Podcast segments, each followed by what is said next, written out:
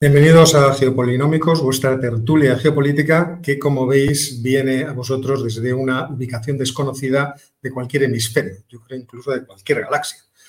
Nadie nos encuentra, nadie sabe dónde estamos. Somos como un fotón por ahí. Sí, somos un fotón, no, no- a veces ni, logramos salir de aquí.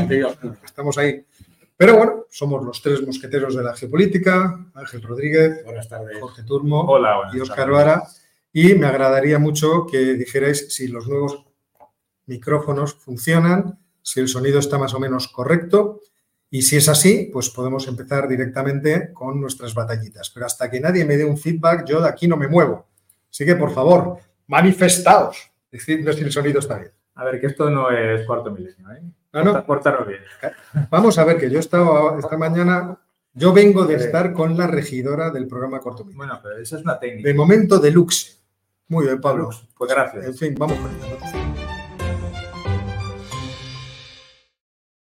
Con las noticias geopolíticas y iba a empezar yo. ¿Por qué? Porque he metido cuatro noticias mientras estaba en la tele. Así que- Y como tengo los botones, eh, Ah, tanto va a pisar las nuestras. Mandas. Por supuesto, o sea, es que Así es, Tú mandas. el, el celosismo que siento de que me habéis arrebatado este juguete, que, que obviamente es mío por todo el aparataje, me, me tiene absolutamente envidioso. Vamos a empezar con una noticia que no es eh, por ahora importante, pero que puede ser importante, que es esta. Aquí tenéis en este precioso gráfico la evolución del tipo de interés del bono americano a 10 años y por otra parte del índice Standard Poor's 500 y veis cómo empiezan a diverger porque se está produciendo una venta masiva de bonos en los mercados americanos hasta el punto de que han perdido un 46% de su valor, lo cual es bastante interesante porque si sigue produciéndose este efecto, los activos de muchas empresas sobre todo de muchos bancos se van a ver muy comprometidos. Todos los bancos. Por otra parte, seguir subiendo las rentabilidades de los activos financieros, también se irán muchos depositantes. Luego ahí tenemos una tensión que puede acabar siendo, No resulta, no ¿verdad? resulta. No resuelta. Esto de, de película Anatomía de Grey y esas cosas, que puede ser muy interesante. No sé si dentro de las noticias tenéis eh, planeado hablar del Consejo eh, Europeo que se está produciendo y de la Conferencia Política No, no, de Europa. Pues me parece muy bien y muy oportuno porque aquí Bueno, tenemos de Granada, a Volodymyr Zelensky sentado con el presidente Sánchez, tan ricamente los dos, hablando de sus cosas, que principalmente es, me das más armas y el otro, verdes las han segado. Y eh, en esta tesitura es como se está produciendo, yo creo, ahora mismo la situación. Estamos en un momento claramente de tensión, luego lo vamos a hablar en extenso. Jorge nos va a ilustrar sobre el momento putinístico de la realidad geopolítica. Es un Momento momento Putin. Sí, sí. A lo mejor podríamos empezar a acuñar ese modo. Hay sí, siempre hemos tenido eso, hay un momento cisne negro, un momento... Ah, bueno. Un momento Putin. Bueno, Bueno, bueno, puede llegar, puede puede llegar. ser, puede llegar, Bueno, llegar. el asunto, como sabéis, es que después del follón que se ha organizado en el Congreso de los Estados Unidos, la Cámara de Representantes, con el despido del puesto más difícil que hay en el mundo, que es el puesto de speaker de la Cámara, Ya. No, no, pero no lo voy a comentar más. Venga, Está el problema de la financiación a Zelensky. Zelensky ha venido a decir, oiga, eh, aquí un poco, porque la guerra va a ir muy lejos. Va a ir. El cabrito de Ferreras me decía, eh, Oscar, ese informe de la, de la Universidad de Usala, y yo decía, no caigo. Yago dice que va, a- va a durar tanto la guerra. No ha leído el informe. Yo, "Ah, de repente cae en la cuenta, el informe, os lo he comentado en algún vídeo, Sí. del eh, Consejo de Seguridad, de, bueno, el Consejo Estratégico de Estudios Estratégicos de la Universidad de Usala, que afirma que los conflictos entre estados, cuando eh, Cuando sobrepasan el año, sobre cuando el asunto es, hay el 25% terminan en un mes, Sí. otro 26% terminan en un año y cuando sobrepasan el año se van a 10. O sea, hay un 49% de conflictos estatales en los últimos 50 años que, si no se resuelven en un año, van a 10. Entonces, si eso es así, los pobres de los ucranianos están ahora diciendo, oiga, y ahora me van a seguir dando ustedes armas porque no nos engañemos. no nos engañemos. Si, si me dejan solo, este me pega. O sea, y este es el asunto que se produce ahora y razón por la cual obviamente ha venido. En el orden de, de la relación entre Arabia Saudita e Israel, no sé si esto entra dentro también de las noticias que habéis preparado. no. Mm, depende de lo que vayas a decir, que me das miedo. Porque No. por ahí y acabas en Acordaos que hace menos de 10 días tuvimos a este señor, el ministro de Turismo israelí, visitando. Arabia Saudita en Riyadh. Pero es que hoy tenemos a este otro señor, que es justo el que está en el centro, haciendo la oración de la mañana en Riyadh, siendo el ministro de Comunicaciones del, del gobierno de Netanyahu y siendo un miembro del Likud. Bueno, pues aquí vais viendo cómo progresa. La cosa de revol- devolver las relaciones internacionales entre uno y otro, entre Arabia Saudita y, Sí, sí, sí. e Israel, progresa adecuadamente. Y por otra parte, ya es la última noticia, y me callo, ah, pues no, quizá no sea la última noticia. Bueno, luego pongo el último mapa que no me acuerdo de qué, de qué noticia era. Ir hablando. que no- Está hablando, Pero esta noticia sí, que es, volvemos a tener problemas en Etiopía, Sí. porque eh, el- eh, no me acuerdo exactamente cómo se llama, eh, cuál es el nombre, pero el organismo de las Naciones Unidas que está encargado de, sobre- de supervisar lo que ocurre en, en Etiopía ha dicho que Amara y Oromia se están otra vez levantando en armas y que por lo tanto vuelven los follones, la violencia, las eh, violaciones de derechos humanos, lo que esto implica para la población civil, especialmente para las mujeres, porque todo lo que cuentan es una cosa realmente aterradora y es posible que volvamos a ver renacer la guerra en el corazón de, de Entre otros contendientes, pero sí. Además, en- dentro de los oromos están, ¿cómo se llamaban las? eh, FASO, se llamaba el, no es el ejército de liberación de Oromo, pero existe otra milicia, que ahora no me acordaré exactamente el nombre, que está empezando a estar especialmente activa. Y ahora dejadme que vea, ah, sí, esto es muy divertido, por Dios. Resulta que los Estados Unidos han visto cómo los chinos están empezando hacer unas grandes redes de espionaje en todo el sudeste asiático y han dicho, oye, pues yo también. Yo también. Bueno, Entonces el, el Bloomberg se hacía eco de una noticia confidencial en la que hablaba de cómo está infiltrando con redes de espionaje eh, Estados Unidos, lo que es pues, India, Tailandia, Filipinas, Australia, Japón y también Corea del Sur. ¿Por qué estimo que esto es una eh, cuestión interesante? Porque cuando hablamos de que los Estados Unidos tienen fijada la atención en desarrollar su, su futuro en Asia y que necesitarían desembarazarse de otros problemas para fijarse en ese, en ese asunto, estamos hablando de cuestiones presupuestarias y a cuánta gente puedo Claro. mandar, a cuántos especialistas, cuánta gente pensando, cuántos satélites mirando, etcétera, etcétera. Y ahora con el follón de Ucrania, Pues hay muchos que están comprometidos. y, y ya veremos qué pasa con las elecciones y demás. De todas maneras, en ese mapa hay una cosa rara. ¿Cuál? Vamos a ponerlo otra vez. Otra vez. Y, y los chicos de Bloomberg me caen muy bien, yo no quiero decir nada con ellos. Pero no habría que estar espiando a los otros. Vamos a ver, o sea, yo entiendo que sí, sí, Digo, ¿eh? sí, no, es crear redes de espionaje dentro de las zonas aliadas para ver qué hace el enemigo en tus zonas. ¿O qué hace el aliado? Es que tenemos larga experiencia de Bueno, Vamos a ver, yo doy por sentado, Obama, que era majo, espiaba a yo doy por sentado que al, al aliado se le tiene espiado, Más que al enemigo. más que al enemigo. Aquí de lo que se trata y lo que es relevante es las redes que está Sí, empezando a construir China, cómo poder desactivarlas. O sea, que es más, Eso me parece a lo interesante. mejor es Contraespionaje. Me parece una cosa muy divertida. Bueno, en relación, tú vas a hablar luego de del Congreso. Eh, no sé si, bueno, ya hablamos. Venga, nos tiramos ya la piscina. No, la semana pasada hubo una votación sobre ayuda a Ucrania que se votó en el, en el Congreso de los Estados Unidos y ahí vimos hacia dónde va más o menos el futuro. Además de largar al speaker, ahí se verificó que está partido el grupo republicano Sí. en no dos partes exactamente iguales, un poco No. más grande una que otra. Pero De los 218, 117 votaron en contra y 111 a favor. Claro. Salió porque los 321 de los De los demócratas dijeron, venga, Dijeron, vamos arriba. Que sí, sí. Entonces salió el paquete. Pero hay algún, dos detallitos. No, no, todos los detallitos.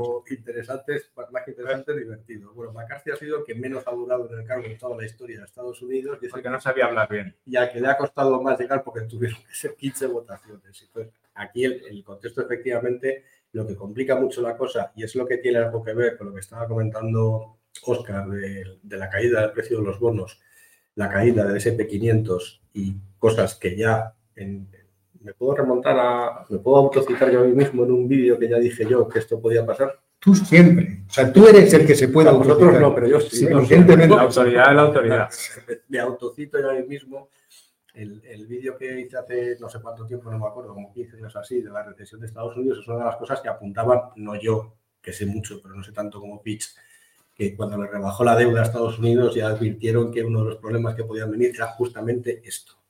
¿Y qué ha pasado con esto? Pues lo que ha pasado con esto es que esto justamente pasa después de que se aprobara un balón de oxígeno muy pequeñito para el gobierno de Estados Unidos para que no cerrara de 45 días Sí. no hay margen ahora mismo, tal como está el Partido Republicano, para que Para que se reabra. para que se reabra el, el debate y veremos a ver si no al final, que tanto me he reído yo de la broma de que no cierran, que no cierran, que no cierran, esta vez a lo mejor sí que cierran.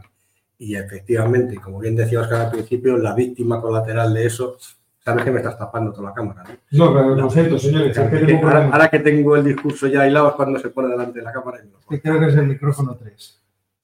A ver si ahora se te escucha Pero mejor. sigue probando, prueba.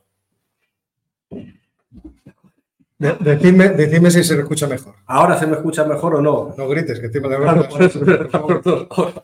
Bueno, lo que iba. Y el problema va a ser, y por eso probablemente se esté produciendo esa caída del precio de los bonos, que va a pasar con el gobierno de los Estados Unidos en- a partir de mediados de noviembre, porque ahora sí que parece que se puede producir ese, ese cierre. Sí, pero- No es que tenga mucho efecto en, en- en el impacto económico, pero es verdad que las valoraciones de los activos se modifican y con eso pueden pasar cosas. Sí, porque eso está relacionado un poco con las cuestiones de imagen, porque los activos norteamericanos, como sabemos, no los tienen sobre todo los norteamericanos, El resto. de muchos otros países que viendo lo que hay y, la que se avecina, porque esto es como la serie de la televisión en algunos casos. ¿eh? ¿Tú veías esas cosas? No, yo vi Me ha sorprendido. Y me, que sepan lo que es. Lo que... Yo sé lo que tengo que saber. Luego ya no entro. Mira, ahí, ahí te tengo que dar la razón. Porque esto, esto es mm, más importante de lo que parece fundamentalmente porque para que haya acuerdo de algún tipo entre los dos partidos o no los haya, tiene que haber un representante del Partido Republicano. Y a ver quién es el guapo o la guapa que se mete ahora a optar a ese puesto con la que se ha montado. ¿eh? Así que, a ver, Y luego con el detallito, anécdota entretenida, que la que ocupaba el despacho de ex speaker era Nancy Pelosi, y le han dicho, además estaba fuera y la, la mandaron un mensaje el lunes, que creo que como en 48 horas, le cambiaban la, no, no, le cambiaban la cerradura, o sea, ni siquiera le decían- ahí el, ahí el- el desahucio es, es automático. Era automático. Entonces, claro, pero se decía, pero si ha estado dos días este que pique, pique. Ha dicho, venga, fuera que tiene que venir el siguiente. En fin, las cosas que pasan en Estados Unidos. Bueno, pues ya que has cogido el hilo, ¿Sigo? sí. sí. Vale.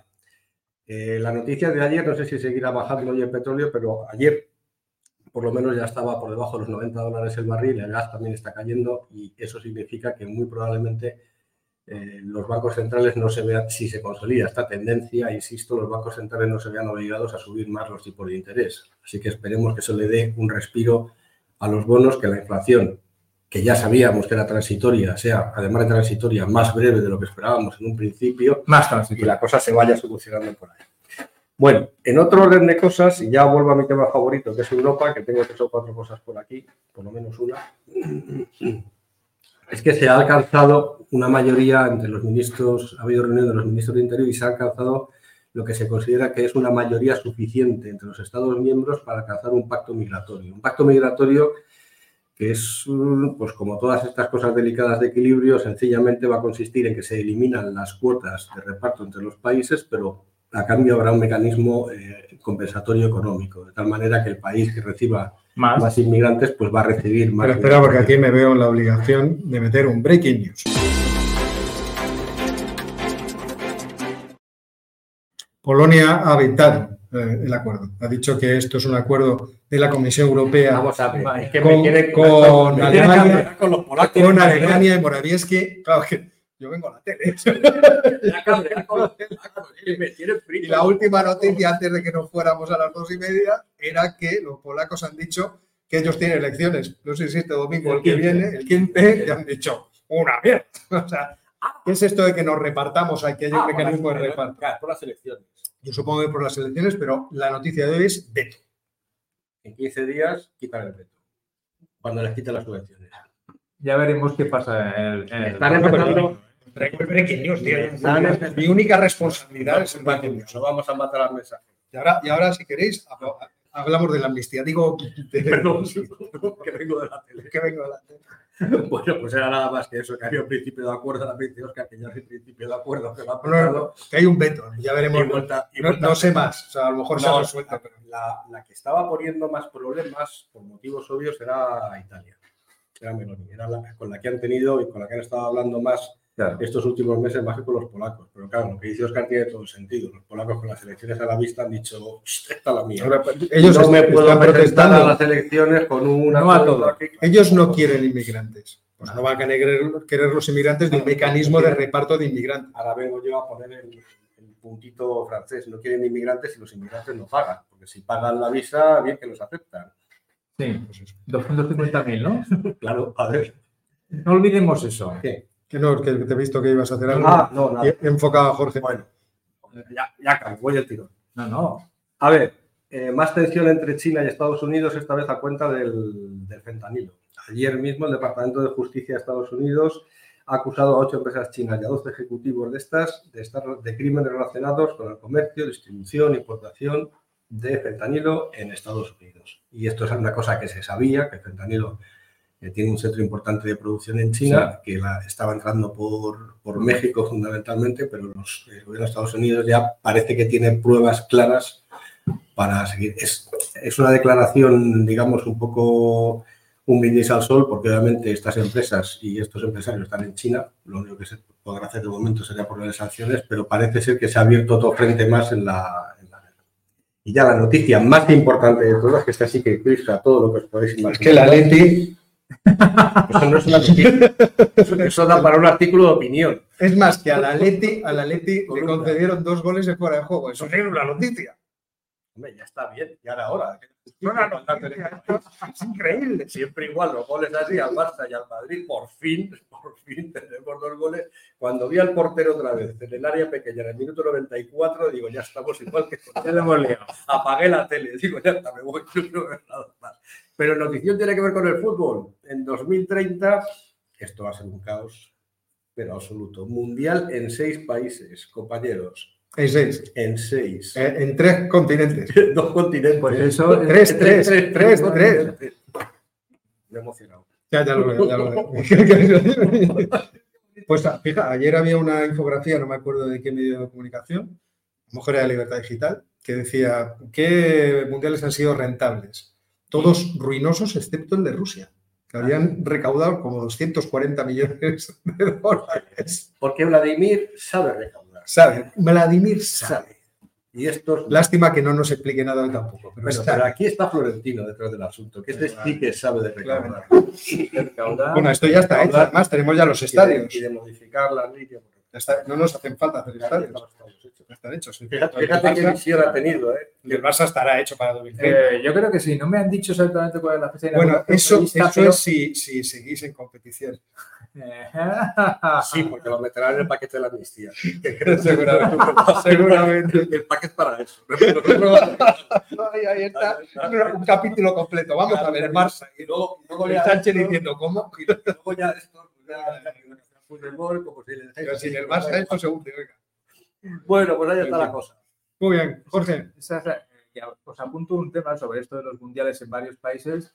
Eso para 2030 va a generar bastantes problemas. Seguramente habrá quejas por los efectos de eso sobre el cambio climático.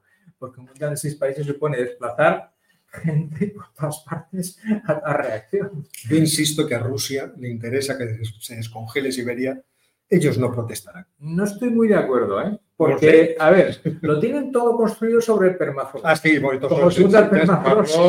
Ojo, los, los gasoductos ya tienen problemas con eso del Y permafrost. el transiberiano, y la, ojo, ¿eh? Y, y las casas, ¿Cuánta gente puede meter ahí si se descongela? ¿Cuántos mamuts puede sacar para que coman la gente? no sé. Tú piénsalo. No, para que coma la gente. Sí, con, el ADN mamut. No, No, Qué imaginación que hoy Dicen que qué hemos tomado esta tarde, no se lo voy a explicar. cada uno una cosa. mi imaginación hoy va muy Sí, rápido. sí, va muy rápido la imaginación. Debería hacer algo.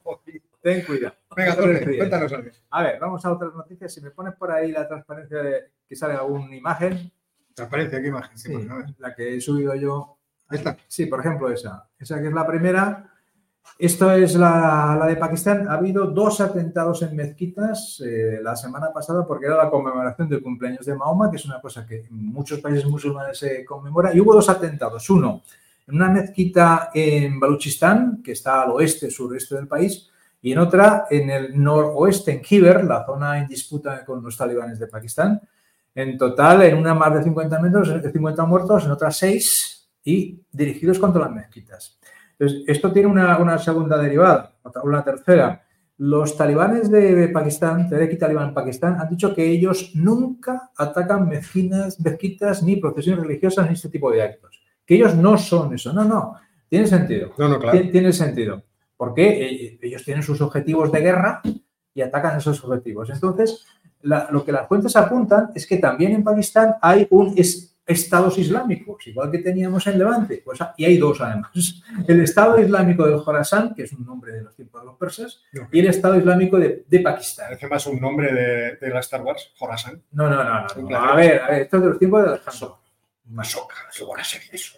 Ahsoka, Ahsoka no era un personaje también de la mitología hindú. Y no, claro. No, es un rey. Es un rey, rey. rey Azor, Uno rey de de los- los reyes más importantes de la, de la primera De hecho, la- la- esa representación de Barata que hay en el nuevo Parlamento de Nueva Delhi representa el reino de Asuka. Aquí no se da puntada sin hilo. ¿Qué cosa? Es una cosa. Bueno, pues eso es un problema que tiene Pakistán, que posiblemente es verdad que sea el Estado Islámico el que ha hecho ese tipo de, de matanzas, lo cual le añade más complicaciones a cómo está de complicada la vida en Pakistán. Sabéis que las elecciones las han dejado para enero porque no eran capaces técnicamente de tener el censo en marcha, que Imran Khan está en la calle porque al final el Tribunal Supremo lo absolvió y ahora tenemos otro problema cercano, vecino, que lo hemos comentado con Ángel, es que Irán de repente ha decidido imponer una política de control muy férrea de los inmigrantes ilegales que tienen que legalizarlo con documentos y si no irse el 1 de noviembre. ¿Para qué? En Pakistán. En Pakistán, ¿no? Sí, perdón, no en Irán, en Sí, Pakistán. sí, sí, Pakistán. Pues entonces, ¿el problema que hay? ¿De dónde vienen los inmigrantes? De Afganistán, sobre todo. Fundamentalmente. Claro, ¿qué pasa? ¿Qué es lo que piensa sobre todo el ejército, el servicio de seguridad? Entre esos inmigrantes están Está, todos, estos- todos los terroristas. Quitármelos de medio. Lo que pasa es que van a pagar justos por pecadores porque también hay mucha gente que está esperando todavía visados occidentales porque no pueden volver Claro. a Afganistán. Pero es, es muy interesante porque lo- el propio gobierno también ha dicho que esto es un movimiento inaceptable El gobierno de, de Afganistán. de Afganistán. Sí, claro, claro. Pero, Dios, Traer más gente para comer aquí, no tenemos de qué comer. no tenemos Es inaceptable, tío. ¿Qué va? ¿Qué a va? un millón y medio de tus, de tus ciudadanos y dices, no, no, no me los traigas para acá que no quiero verlos. Ya tienen suficientes problemas. problema serio para Afganistán.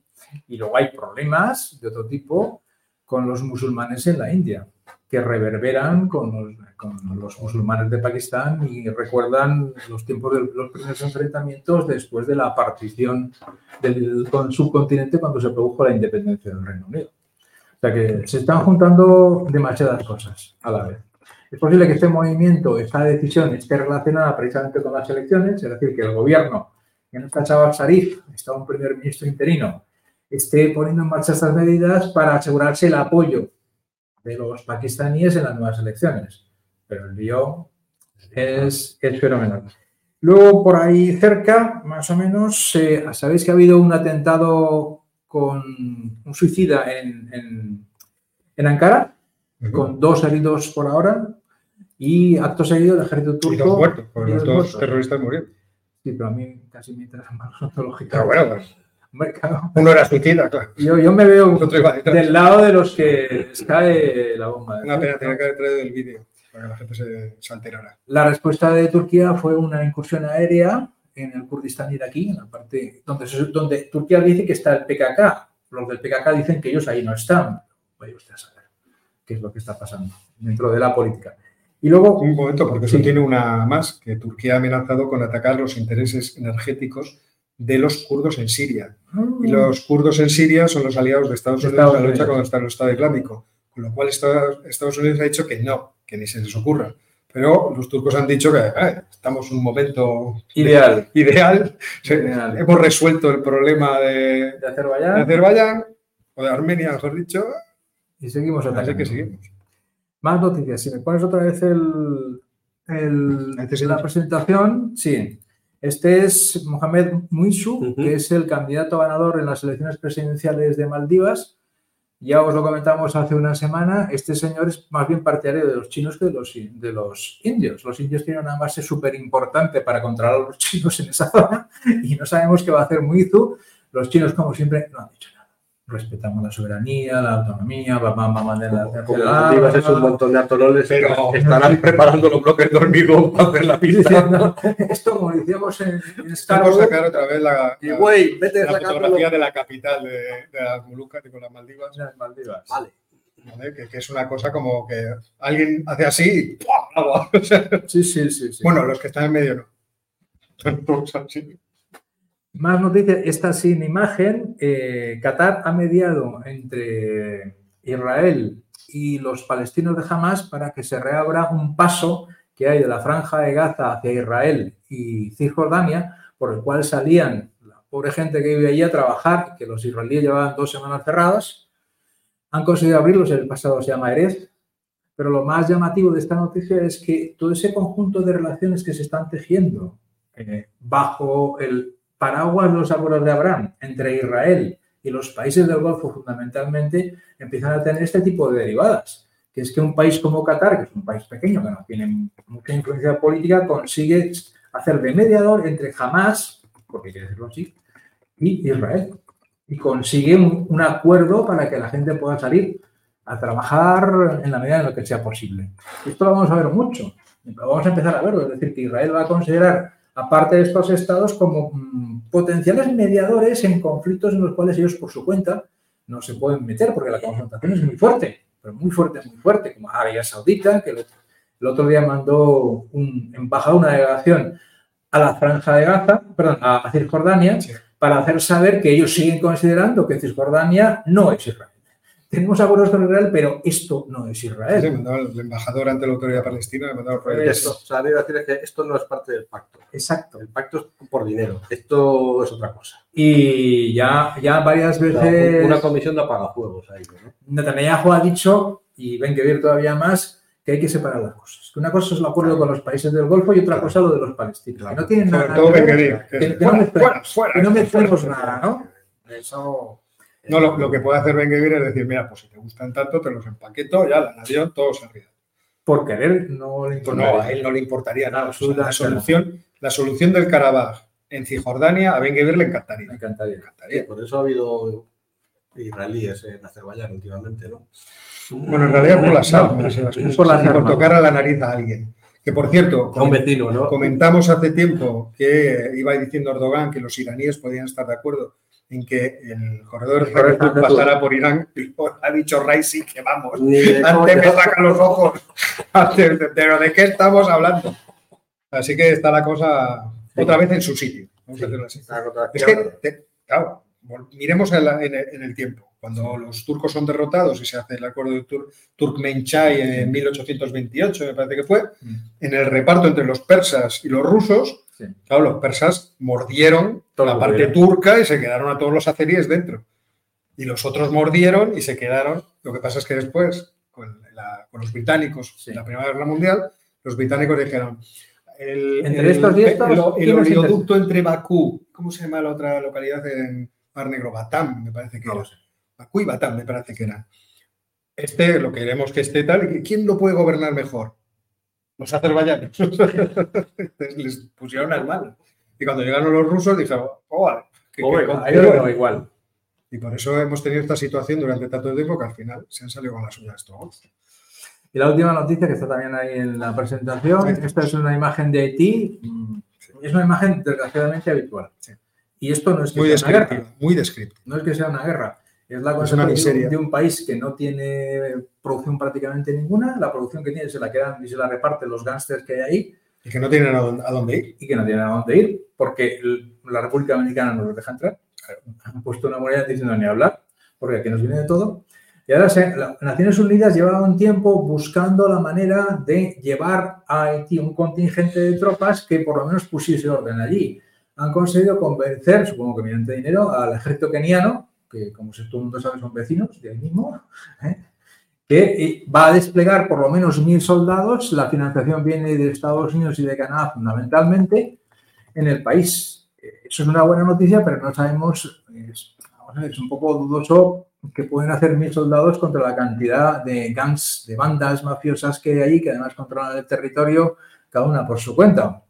Pero Pues Curiosamente, esto ha, ha, sido con el consenso de todo el Consejo de Seguridad. Sí, sí, sí, todo, el mundo, lo ha aprobado, pero luego los, los, detalles son jugosos, porque es, es, la policía, no es el, no es el ejército. Ah, pero, ha, pero, ha, habido países en, en, la conferencia de la ONU que han levantado la voz porque han dicho que la policía keniata tiene un registro bastante malo en respecto de, de derechos humanos. O sea, que probablemente van a dar... pero ahí lo que es una, una, ¿cómo se diría? Una deslocalización, no, una externalización. Es a lo que voy. Entonces, la operación, ese es el segundo detalle, la operación es Estados Unidos, que está en su área de influencia, es el que debería, que además ha ofrecido además a meter soldados ahí en orden.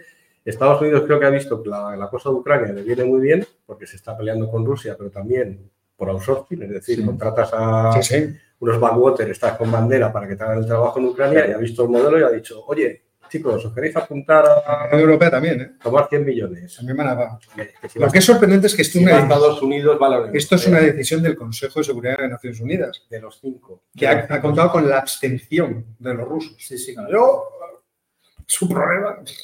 Nosotros aquí. Claro, pondáis unos policías a, entre, entre keniatas y, y, gente de, del Caribe. Se lo, claro, pues casi lo arreglan. Los de Wagner no podían mandar, pues están ocupados. ¿no? no claro. Están ocupados, yo no sé si abriendo puertas para los inmigrantes. Nada lo que te digo. Lo tienen complicado. Esperemos que, que luego el polaco diga. Pero está bastante complicado. Veremos que funcione, efectivamente. Hombre, la ventaja yo creo que tiene la policía keniata es que está lo suficientemente lejos de Haití como para no generar ningún tipo de, de por sí. parte de la, de la población y veremos a ver. Y veremos, esperemos que salga bien, efectivamente. Pero no es, o sea, no es fácil Muchas veces planteamos que, qué sentido tiene eh, que fuerzas europeas o norteamericanas en, en, África o en Asia solucionando conflictos locales que tienen su propia dinámica y que no los entendemos. Le van a pasar un poco lo mismo a los keniatas allí. Un poco lo mismo. Y esto de que va... ¿cómo podemos... Sí, pero como no tiene pasado colonial, imperialista no, eso seguro, y eso nada, seguro. pues lo mismo, seguro. Otra medida que ha echado una mano, pues vale. Pero a mí me parecen pocos, ¿eh? Sí, son pocos. Para, para, para las bandas que hay allí, es que cada banda serán 100, 200 y además conocen el terreno, controlan a mucha gente, tienen muchos lazos. No, eso, Uf, eso lío de narices. Eso... Eso habría que hacer un buquele. Sí, estaba pensando en mandar... Hay que construir las, las, a, No, el mandar al ejército de El Salvador. Una opción también. Lo que pasa es que no creo que quieran, porque está no, demasiado, no, cerca. Dice, no, no, le tenemos suficiente para y esa era la última, bueno, no, una noticia más si queréis, que es que en Kosovo el ejército serbio se ha movilizado en la frontera. En Vucic el presidente dice que son los ejercicios normales y corrientes. Eh, Kurti, el presidente de Kosovo, dice que es el preludio de una invasión y que hay que tomar medidas. Esto viene de lo, de, la, de lo del monasterio de hace un par de semanas, que todavía no se ha pagado esa forma. De hecho, hoy en el había antes de la reunión de, de, de, presidente de los Estados miembros en Granada había reunión de la cosa esta que se inventó Macron de la Comunidad. Política Europea, a la cual estaban invitados tanto el primer ministro de Kosovo como el de Serbia. No han ido, ha ido el de Serbia me parece, pero el de Kosovo a mandar presidente es una figura decorativa. Y era el sitio donde se podía hablar este tipo de cosas y han decidido los kosovares no ir, o sea que tiene mala pinta. Sí. Bueno, pues muy interesante todo. Por ahora. Vale, nos hemos quedado con ganas. Revolución. empezar a quitar una más. A ver, espera, vamos a empezar aquí. A ver, a ver, a ver, a ver si hay alguna más. De, de, Eslovaquia. Ah, bueno, Eslovaquia la tratamos ahora porque la vamos a tratar después. Ah, sí, no hacer nada. Yo ya hice vídeo, o sea, te puedo ir. muy bien. Cuando empecemos con con Melpino. Otro sitio. Entonces te vas que Robert Fico es un populista de izquierda que ha ganado, no con mayoría, pero ha ganado las elecciones en Eslovaquia y parece que tiene posibilidad de formar gobierno y ha dicho que eh, con Ucrania lo que hay que hacer es llegar a un acuerdo de paz. Que tanta guerra no está bien que, y por tanto tampoco se puede gastar dinero porque no se puede gastar dinero en estas cosas, ni armas, ni nada, hay que llegar a un acuerdo de paz. Y eso ya sabemos. Eh, lo más divertido ha sido que Víctor Orbán ha dicho, eh, tuiteando, hombre, fijaos quién acaba de llegar. ¡Qué bien! Eso vamos a ver primero si logra hacer gobierno y luego el gobierno que va a formar va a ser mucho más moderado de lo que la gente se piensa, porque lo va a hacer con los que se escindieron de su partido. Pero bueno, si queréis, luego los extendemos sí, en, esa, no, en esa circunstancia. Es una pieza más del tablero de ajedrez que vamos a ver enseguida. Pero bueno, en cualquier caso, vamos con la tertulia.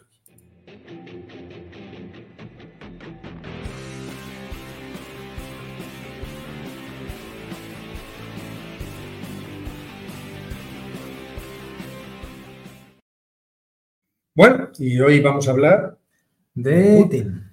¿Qué hace Putin con las piezas del ajedrez? En la, la, la presentación, la última de las transparencias, en la que. A ver. No, antes. Ahí, ahí, es. Putin jugando al ajedrez. Consigo. Pensando el próximo movimiento. ¿Qué voy a hacer? Veo una serie de piezas muy raras. ¿Qué voy a hacer? ¿Hacia dónde muevo las cosas? ¿Por qué lo tenemos aquí? Porque pensamos, por lo menos yo, yo creo que estarán de acuerdo conmigo, en que eh, eh, eh, se está produciendo un cambio. Un cambio subterráneo, soterrado, pero que enseguida va a ponerse encima de la mesa en la situación geopolítica del mundo y en lo que afecta a Putin en dos sentidos. Primero, es evidente que la invasión está estancada. Militarmente la situación está estancada. Es muy difícil que se modifique. Como decía Oscar, como mucho, como mucho que Ucrania resista y se le dan armas, porque es que no tiene suficientes armas, no tiene suficientes soldados, esto lo hemos comentado muchas veces. Y Rusia sí. Y Rusia la defensiva se ve bien. O sea, Putin se mira al espejo y dice, pues sí, no, no, no estoy nada. No, no, pues ha, pues ha ido mucho mejor de lo que parecía. Al final, una cosa no estaba. Eso es la primera parte. Claro, él que es una persona que está siempre al tanto, dice, es el momento de empezar a recolocar, a hacer recuento de qué tenemos y de qué no tenemos. Y luego, la situación económica no es tan mala. El, el dato de 2022 es un, una, una, reducción, según los datos rusos, de un 2,3% del PIB, según Banco Mundial más o menos lo mismo. Rusia espera crecer un 2,3% este año, en 2023, claro, como ha bajado bastante estos años pasados, claro. no es tanto. A Rusia le fue, por ejemplo, mucho peor en 2019, el PIB cayó 4%, pero porque el petróleo cayó, fundamentalmente. Segundo elemento, a pesar de que ahora está bajando, el precio del petróleo ahora con respecto a hace un año está mucho mejor. Y el del gas natural también. O sea que los ingresos para un Estado ruso, que evidentemente es más débil que antes, están más o menos estabilizados. La tasa de desempleo es muy baja, aunque como decía Oscar, es debido a que que entre la guerra y, y la subida de la gente. Es lo bueno que tiene la guerra, se acaba con los parados rápido. Y parece que las cuentas públicas no están tan, tan mal. Entonces, en este momento, Putin se sienta delante del tablero y dice: A ver, voy a revisar, repasar, pero no. ¿Qué tengo por ahí? los micrófonos, oye, son nuevos. y a ver qué podemos hacer. Y esto es lo que queríamos aquí plantear. ¿Cómo se está planteando la estrategia de medio plazo? Porque Putin piensa a medio plazo. Claro, incluso a largo. Incluso a largo plazo. Entonces dice, a medio plazo, ¿qué es lo que tenemos y qué es lo que no tenemos? Y esto es lo que vamos a repasar un poco por áreas.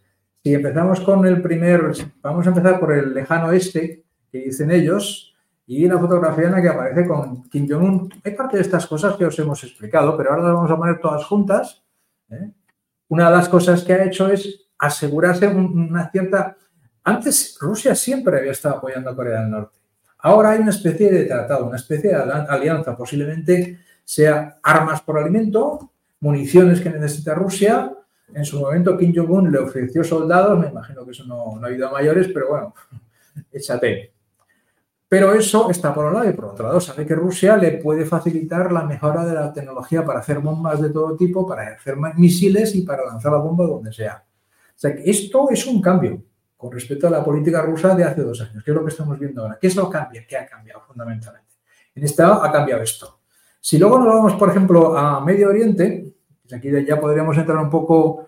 Estos bueno, son talibanes. Sí, estos son talibanes. Sí. No, sácalo, sácalo. Sí, sí. sí por lo, por... Se, me ha, se me ha Esto es la delegación afgana que ha, hecho, ha tenido conversaciones con los rusos claro. en Kazán. No les han dejado ir a Moscú y tampoco les ha decidido Lavrov ha estado en Kazán hablando de la situación de Afganistán. Tened en cuenta que Rusia no ha reconocido a Afganistán, nadie lo ha hecho. Pero a través de este tipo de reuniones tiene un pie allí y tiene la posibilidad, a lo mejor, de explotar yacimientos, de colocarse en un país al que por este momento nadie apoya, absolutamente nadie. ¿Quién puede estar ahí más o menos? Rusia. Curioso. ¿eh? Que fue un país a los que los talibanes echaron cuando era la URSS de forma muy contundente y de ahí vinieron muchísimas. O sea, que les puede estar pasando como les ha pasado a los vietnamitas. Algo parecido. ¿Mm? En este caso, lo que, lo que hace Putin es detectar un agujero.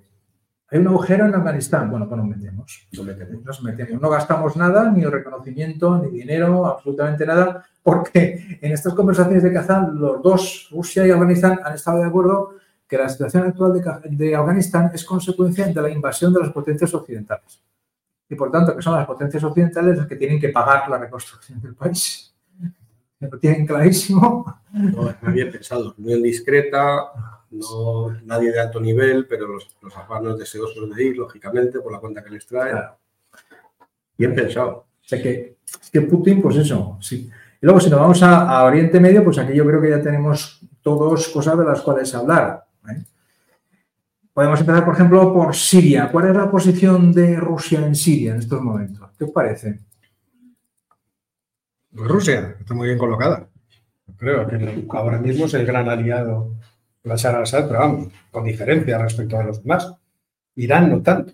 Ya no Pero yo, porque no se ha implicado tanto, no se ha, no se ha pringado mandando tropa y aviación.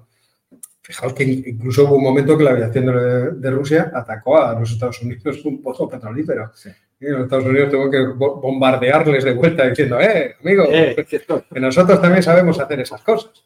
Entonces, claramente es el, el gran valedor ahora mismo de Bashar al-Assad. El- La, la mejora de la posición de Bashar al-Assad, su vuelta a per- a pertenencia a la Liga Árabe es un- una ventaja para Rusia. Le, está- le da una comunicación con la Liga Árabe que además la puedes unir si quieres con... ¿Cómo, cómo veis vosotros la situación ahora entre Rusia y Arabia Saudita? ¿Qué os parece? Ancelotti.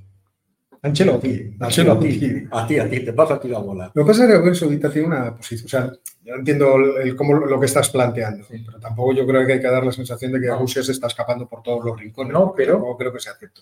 Por ejemplo, en lo económico. Di- Discrepo de alguna de las cosas que, que has dicho, pero vamos, luego si queréis lo, hablamos Sí, más en extenso. En el caso de Arabia Saudita es verdad que han hecho una piña en el asunto de la cantidad de petróleo. Pero esas piñas de Rusia es que son cosas que también te hacen cierta gracia. Porque eh, cuando Alexander Nova, que es el viceprimer Sí. ministro eh, ruso, afirmó en agosto pasado que ellos iban a reducir la producción en medio millón de barriles, lo dijo, lo dijo cuando estaban en niveles de máximo. Sí, Oh, estoy en niveles de máximo, voy a reducir medio millón. pues vale. Vale, si estás en máximo, tío, estás vendiendo ahora más de lo que estabas vendiendo todo el año. Y luego ha pasado esto de, bueno, y ahora vamos a reducir 300.000. Y lo que ves en las medias es que efectivamente estamos como estábamos hace unos meses en cuanto a producción de, de petróleo y exportación de petróleo rusos. Ya veremos qué es lo que ocurre con el, con el diésel. Pero es verdad que ahí han encontrado una coordinación que yo no sé si es coyuntural. Posiblemente, pero Siempre. mientras les dure, La, Porque- relación entre Arabia Saudí y Rusia con el petróleo siempre es coyuntural. Depende de cómo les vaya cada uno. Entonces, ahora mismo, Arabia Saudí está encantada porque ellos, el coste del barril de petróleo son 11 dólares y lo venden a 100, pues Claro. estupendo, no tienen ningún problema, salvo que tengan problemas en, en otro sitio. Y mientras los rusos cumplan con el acuerdo, no hay problema. El problema es cuando no cumplen. Y cuando no cumplen, los saudíes se enfadan como en el, en el 2014 y te ponen el barril a 20 y arruinan a medio mundo. Pero yo creo que hay la, la- la estrategia saudí, que conoce muy bien a los rusos en el mercado de petróleo, es puramente coyuntural. De momento, Sí, sí, además se, apoyan, bien, están apoyando los rusos y los chinos en realidad para conseguir ventajas de Estados Unidos, claro, que sigue siendo en realidad el aliado que yo creo que desean.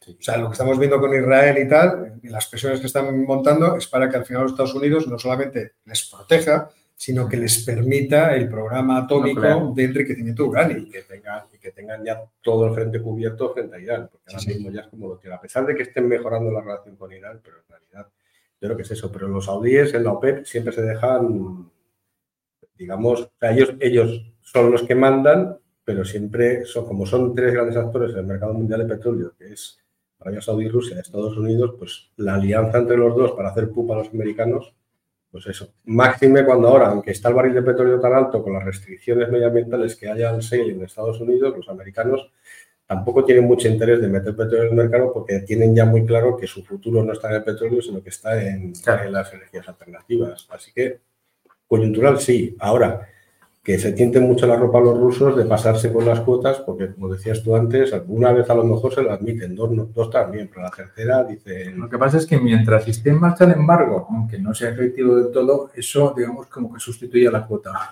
Sí, El embargo hace que tampoco pueda colocar. Es un embargo de diésel, eh, es mucho más doloroso. Sí, O sea, el, el problema está en que hay muy poca oferta, vamos a decirlo así, disponible extra de diésel y los rusos, yo creo que, que- creo que exportan un millón de barriles, lo estoy diciendo de memoria, que debe ser como quizá el 15 o el 18% de, de los envíos marítimos mundiales. Sí, sí, el- Con lo el- cual es una cantidad muy considerable. O sea, que cuando ellos retiran esa cantidad, están quitando al mercado una gran cantidad de, de diésel.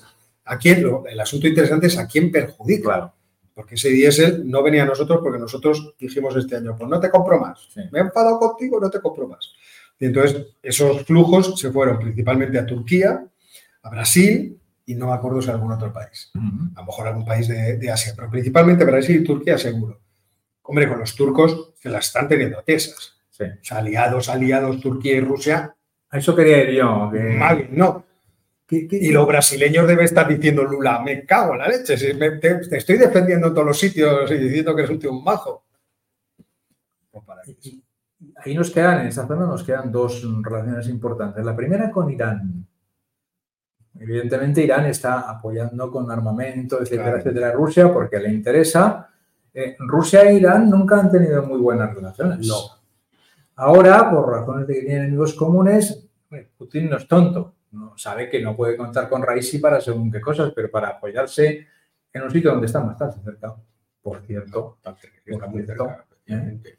ya les va bien. Los iraníes, mientras estén en esta dinámica, que no lleguen a un acuerdo del tipo que sea, que les permita colocar el petróleo en el mercado, pues también. Sí, sí, la- estamos asistiendo a una especie de revival de lo que es la geopolítica más pura, Sí, realista. Yo me, me asocio, me desasocio, incluso con los más eh, conspicuos de mis enemigos. Sí, sí, sí, sí, Muy bueno, en el caso de los, de los iraníes, a ver, claramente con la, interfer- la interferencia turca están muy tal, y luego dentro de lo que es esta especie de ruptura global, claramente respecto a los Estados Unidos, los iraníes son un- algo en lo que apoyarse. El otro día, si queréis seguirlo, el, el podcast este de Redline, sí que nos dedicaban justamente a, a esta cuestión, a la nueva situación de Irán, pero de cara a la política exterior. Y uno de los invitados ha hablado en exclusiva de la, del mejor momento de las relaciones en toda su historia entre Persia, Irán o las sucesivas reencarnaciones que ha podido tener y Rusia.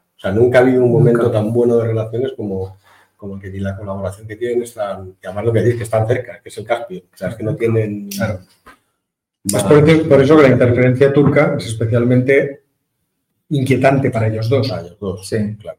Y eh, yo creo que los iraníes deben de estar muy preocupados de toda esta historia, pero sí, estoy de acuerdo con vosotros que hay ahí, hay ahí idilio ahora mismo.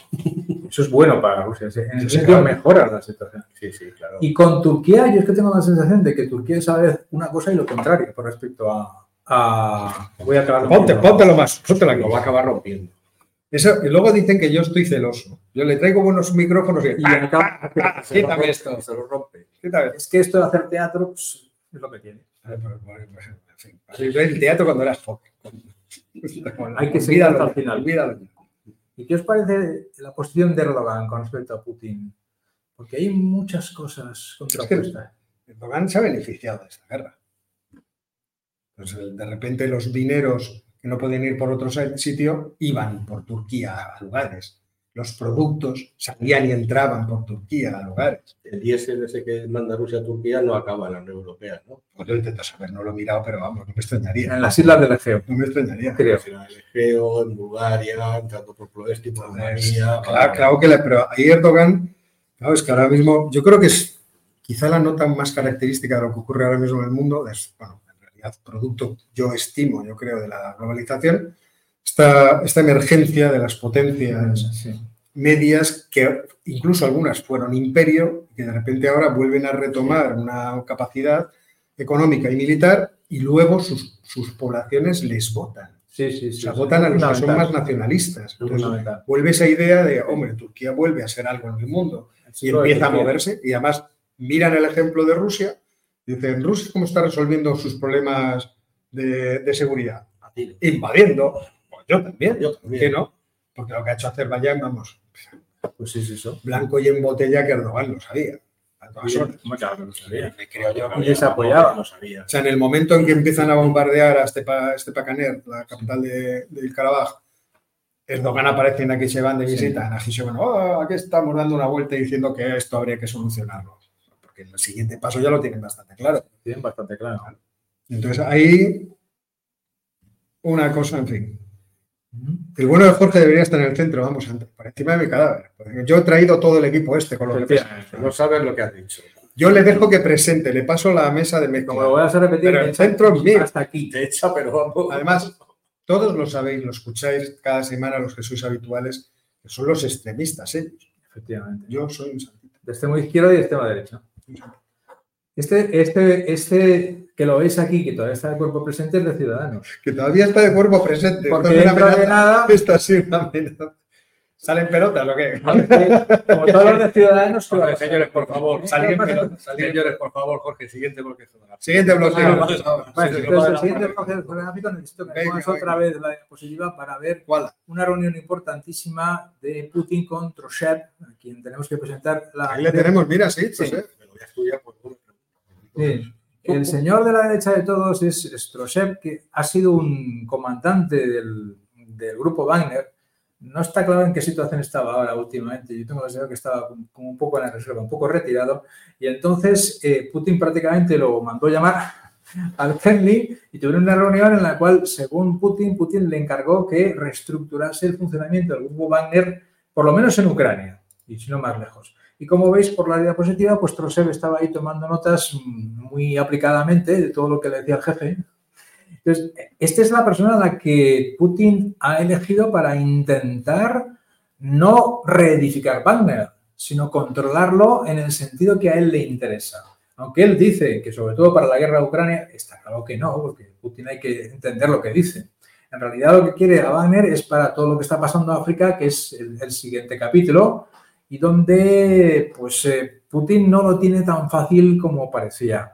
¿Qué está pasando en África? Bueno, lo que está pasando en África es que eh, el grupo Wagner está muy fragmentado.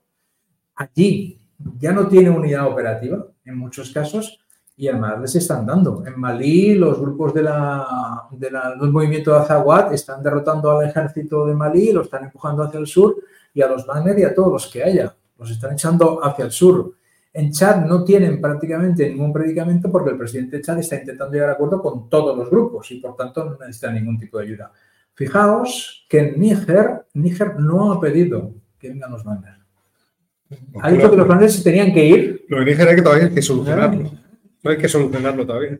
No ha pedido para nada eso. Y en Burkina Faso, pues la mitad del país es de distintos grupos yihadistas. Entonces, Putin tiene un problema allí, ahí sí que está perdiendo Rusia posiciones. En, por con consecuencia de que Wagner es mucho más débil.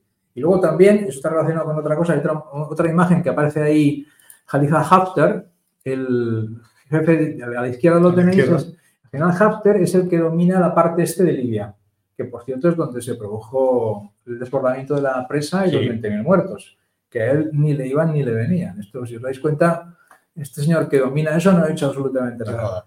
Pues Haftar se ha ido a Moscú a preguntar a ver qué hay de lo mío, porque él sí estaba apoyado por Wagner, fundamentalmente. Y él se da cuenta que Wagner no tiene la misma fuerza. Y dice, No, además él, él lo que quiere es que se imparta el país. claro, claro. Pero para eso necesita tener fuerza militar suficiente. Que se vaya a preguntarle al primo al Sisi. Ya veremos cómo lo hace. El primo al Sisi, por cierto, el otro día lo contaba yo en el noticiario geopolítico, está ya en campaña electoral, Sí. que consiste en que hay que detener a los Exacto. opositores. Parece una cosa, ¿Quién dijo miedo? Digo, Sí. vamos a ver si ganamos la ST. Coge a todos los opositores a la cárcel, vamos a pagar bocadillos a la gente para que vengan los actos y luego a votar. Ya Vladimir escribió el manual de eso, ya está Sí. escrito. Bueno, yo es que siempre me recuerdo el- una votación en Guinea Ecuatorial que me acuerdo porque era muy jovencillo. Decía, han debido votar incluso los chimpancés de, de- porque ya no los muertos, decía, Sí. ya no los muertos, sino los animales salvajes que hay por la, por la jungla.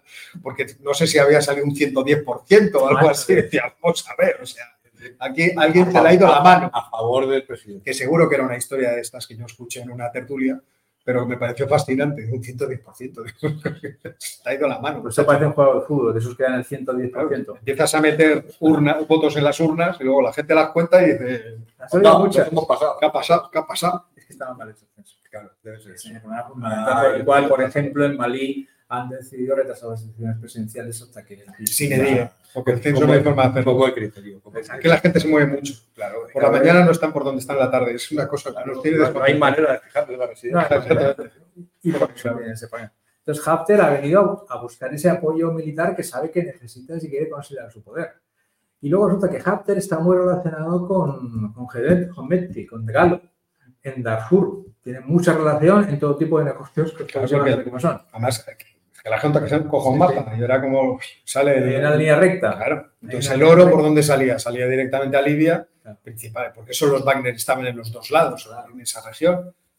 Porque era- por ahí medio, el- el- por debajo, había mucho islamista perdido y mucho movimiento antes de Al Qaeda y de Estado Islámico. Están muy relacionados. dieron estopa. hacen negocios juntos. Y claro, eso supone un problema para Rusia, porque claro, eso era Wagner y ahora Wagner prácticamente ha desaparecido y además Al-Burhan cada vez está más lejos de Moscú porque eh, además iban a hacer una base en Port Sudán, no consiguieron aprobarlo en el Parlamento porque no hay Parlamento, ahora están en plena guerra civil y Rusia se encuentra con que no tiene...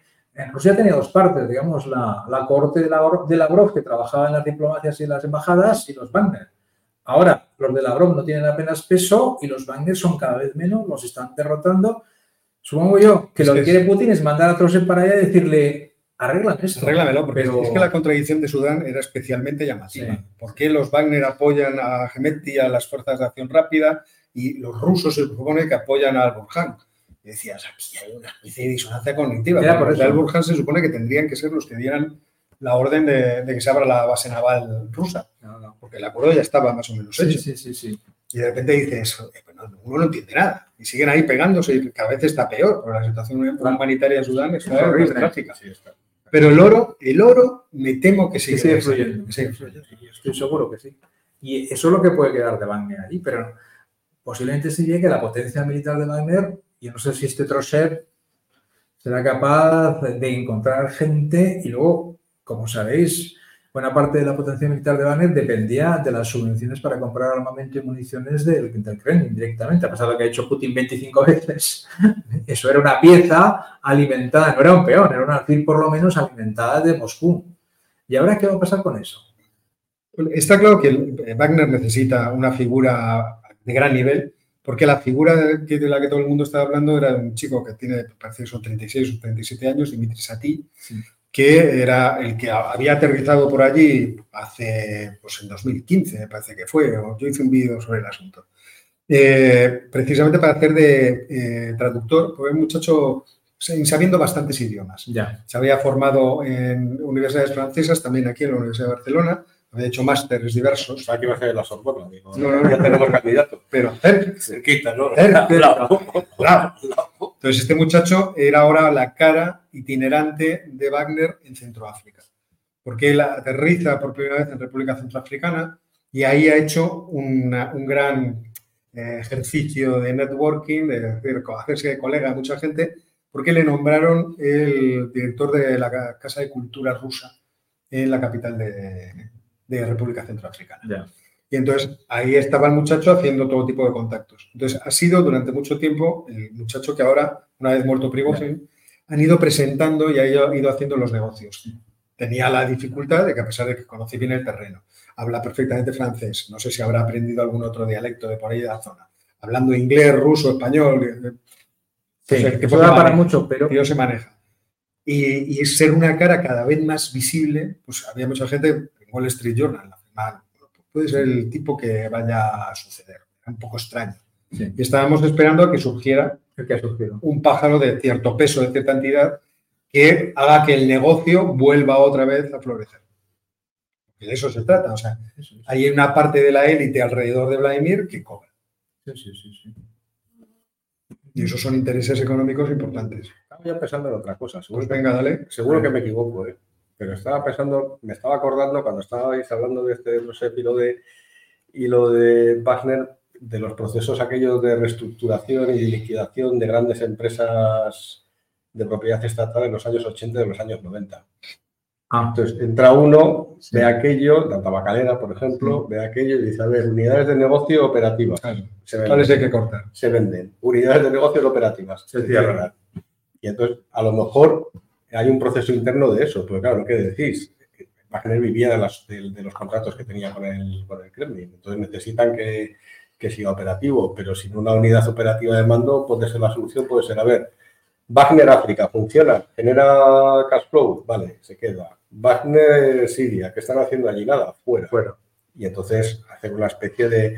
Por eso me cuadra, en ese escenario me cuadra más una figura más senior como, como que el, que el Sí, sí, este que me está diciendo, porque ese chico sería, digamos, como un líder de la, de la compañía para recuperar todos los... O sea, era muy divertido el los artículo. O datos. sea, yo hice el vídeo porque el artículo era muy sugerente y dije, vamos a, esta- vamos a un poquito y luego vamos a pensar un poco si tiene sentido. Porque eh, el muchacho, siendo el presidente este o el director de la, de la Casa Rusia, hacía todo tipo de actos culturales, conciertos, eh, clases de ruso, tal. Entonces, con la sociedad de lo que es eh, eh, la República Centroafricana, pues tiene mucha relación y tiene mucha relación con el presidente y tiene mucha relación Claro. con todas las fuerzas todas las vivas. vivas. Y la gracia es que había repartido camisetas con su efigie. Entonces todo el mundo decía el nuevo Che Guevara de tal. Y así empezaba el artículo, el nuevo Che Guevara. Y digo, pues vamos a, vamos a mirar. Vamos a ver. Entonces pues, empecé a buscar y efectivamente había bastante información sobre él a partir de 2017, 18. Y luego alguna a partir de 2020, porque además sufrió un atentado como claro, el director de la Casa de Cultura. O sea, Venga, ya sabes. bueno, ya, a ver, ya, a ver. ya, entonces, a- a- en algún negocio se metió donde no debía y entonces le mandaron un paquete bomba y le arrancó tres dedos, casi lo mata.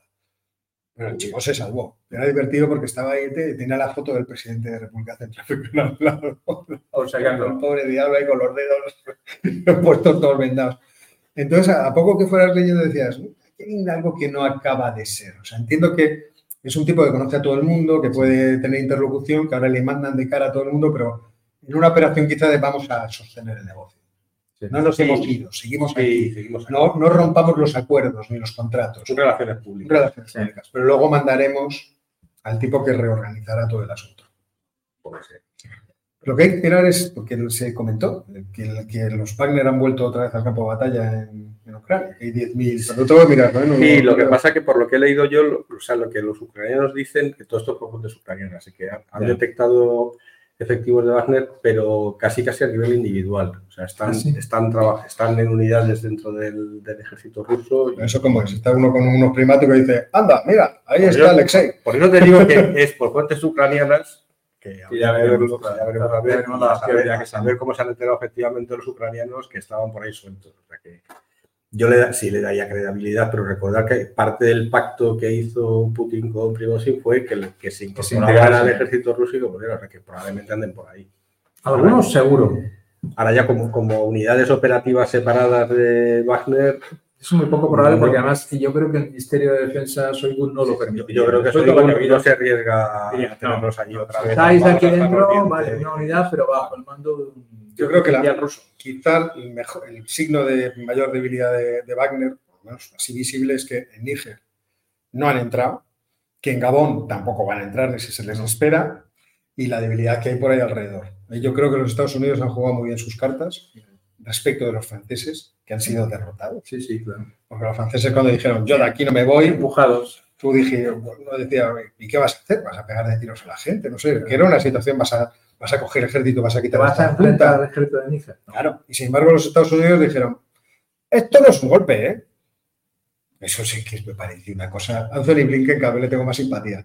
No, yo no diría que es un golpe, técnicamente no me lo parece. ¿Y esto qué quiere decir? Pues eso, que Qué cara, por los negocios son los negocios. Y yo el otro día había un vídeo de Anthony Blinken tocando la guitarra, eh, Así. haciendo sí, una, un- una pieza de blues, no sé si en la Casa Blanca, daba la insensación de que era en la Casa Blanca. Decía, este tío, verdad, debería ser el presidente. Que quiten ya a hombre. Y este muchacho que es un tipo que sabe del negocio y es razonable, No, en no, serio. que ahora pensándolo bien, tienes toda la razón. Estados Unidos ahora mismo se ha dejado el campo expedito Sí, en el Sahel para hacer lo que quiera. Además, pueden llegar cuando nosotros, potencia colonial, no hemos ido nunca. Es más, mirar Liberia, que es cosa claro. nuestra. O sea, que nosotros hemos venido aquí a, a liberados. Se, se quitan, porque efectivamente Wagner está muy débil, se los pueden empezar a quitar de encima. Y, y yo creo que seguirán, a- ojalá, no sé si el tiempo me da la razón o no, seguirán el modelo de Haití. Visto que Sí, le está sí, funcionando. sí, sí. Sí, sí, yo creo que volveremos Hombre, dentro de poco a tener una grabación. Estados Unidos es probable que lo que haga es apoyar a los ejércitos del ECOWAS. De forma individual o de forma conjunta para tomar posiciones Sí, pero, pero a través a lo mejor de un movimiento a través de la Unión Africana, Sí, sí, sí, a sí, sí, Nigeria, sí, sí, y dirán, sí, sí, "Mira, sí, harán antes eso". Sí, claro, claro. además los europeos no tendremos más remedio, los franceses, que apoyar también esas Sí, claro, iniciativas. Claro. Con lo cual el fact a mí será me, vais a, me vais a perdonar que, que introduzca la, la pullita europea que me tiene un poco cabreado con los americanos, pero es que las, las lían ellos, las pagamos nosotros y encima les compran las armas a ellos. O sea, un poquito, por favor, que compren las armas europeas. Vale, por eso algo ha fallado.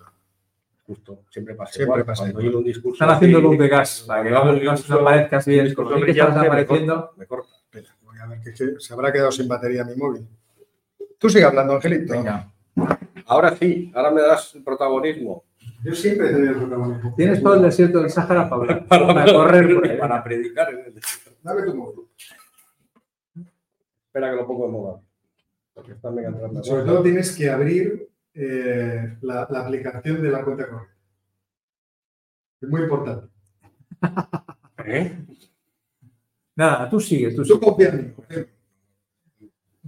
Uy, se ha roto el móvil. Ahora resulta que no confías en mí. No. Me lo hackeado. Vamos a llamar a Putin para que arregle esta Está pieza. diciendo. Yo creo que necesitamos a alguien con autoridad que diga, hay que hacer esto. Espera, que limpio las cámaras. por favor. Ten en cuenta que tu batería también, porque no me he traído el cargador. Que dure la batería.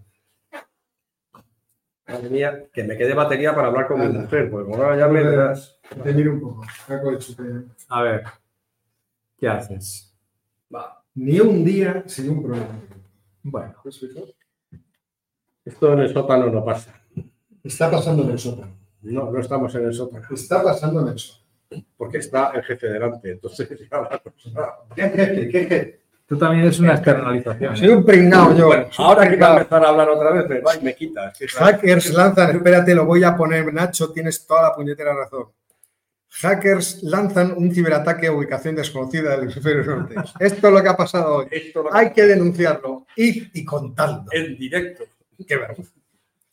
Bueno, pues eso, que Estados Unidos lo tiene muy Y, y Rusia en África no lo tiene nada bien. en No tiene. momentos. Así como en otros sitios está colocando bien las piezas, la, Corea, la de Corea está mejor colocada, Afganistán es aprovechar el hueco, en Irán tiene buena, buena relación y con parte de las monarquías del Golfo también, en África parece claramente que va para atrás y no sabemos si tienen capacidad ni no. de armamento ni de gente para volver a aparecer ahí. ¿eh? No, bueno, intentarán, pero ahora mismo tienen muchas limitaciones. Claro, Y eso se ha visto perfectamente en el asunto de Carabaj. Carabaj. Se ha visto que no han muchísimo. hecho nada. Porque no podían hacer nada. Tenían a 2.000 tíos ahí. Tener tratado de organizar algo, pero no. no es imposible para ellos. O sea que es. O sea, fíjate que, Sí. si, si me permitís, voy sí. a, voy a, Dale, dale al, al hilo. Elabora, elabora. no, voy a tratar de elaborar. En el- eh, partiendo de la, de la cuestión económica. Es cierto que ahora los rusos parecen tener algún tipo de ventaja, pero en realidad esa ventaja no es.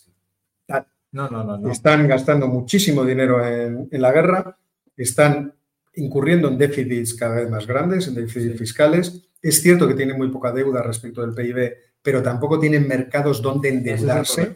Con lo cual tienen una, tienen un cuello botella, tienen problemas con la cantidad de gente que pueden contratar, la fuerza laboral está Está contrayéndose y sobre todo la especializada. Tienen ahora la obligación que de redirigir toda su actividad económica hacia el este porque el occidente, el oeste no quiere saber nada de ellos y todo eso son dificultades objetivas. Lo que pasa es que es cierto que pueden seguir manteniendo la guerra. Sí. Sí, la guerra la puede seguir. Sí, puede- ese es el- lo que, o sea, la posición potente de Vladimir es que puede seguir manteniendo la Sí, sí. guerra y que bien. si los otros ceden, se los van a comer. Sí, sí. Y esto es así, se los van a comer porque tienen más capacidad aérea, tienen más capacidad artillera, tienen a más gente De todo. y pueden empezar a empatar en cuanto a municiones, por ejemplo, gracias a los acuerdos con coreanos. Corea o gracias a los acuerdos Con de, Irán, con Irán. Este es el asunto. Pero en todo lo que hemos contado, ¿con quién pueden contar?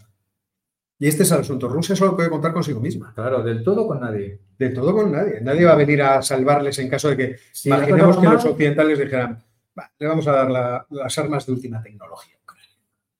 Tomar los F. No lograrían, creo yo, ¿eh? desde un punto de vista militar, no creo que lograran resistir. Lo que pasa es que obligarían a la, un desgaste, ¿no? No, no, que los rusos tienen la jugada final, es decir, no me toques, no me, no me, que te doy con la mano derecha, que es la trilita, tengo trilita aquí en la derecha, como me decía mi taxista una vez.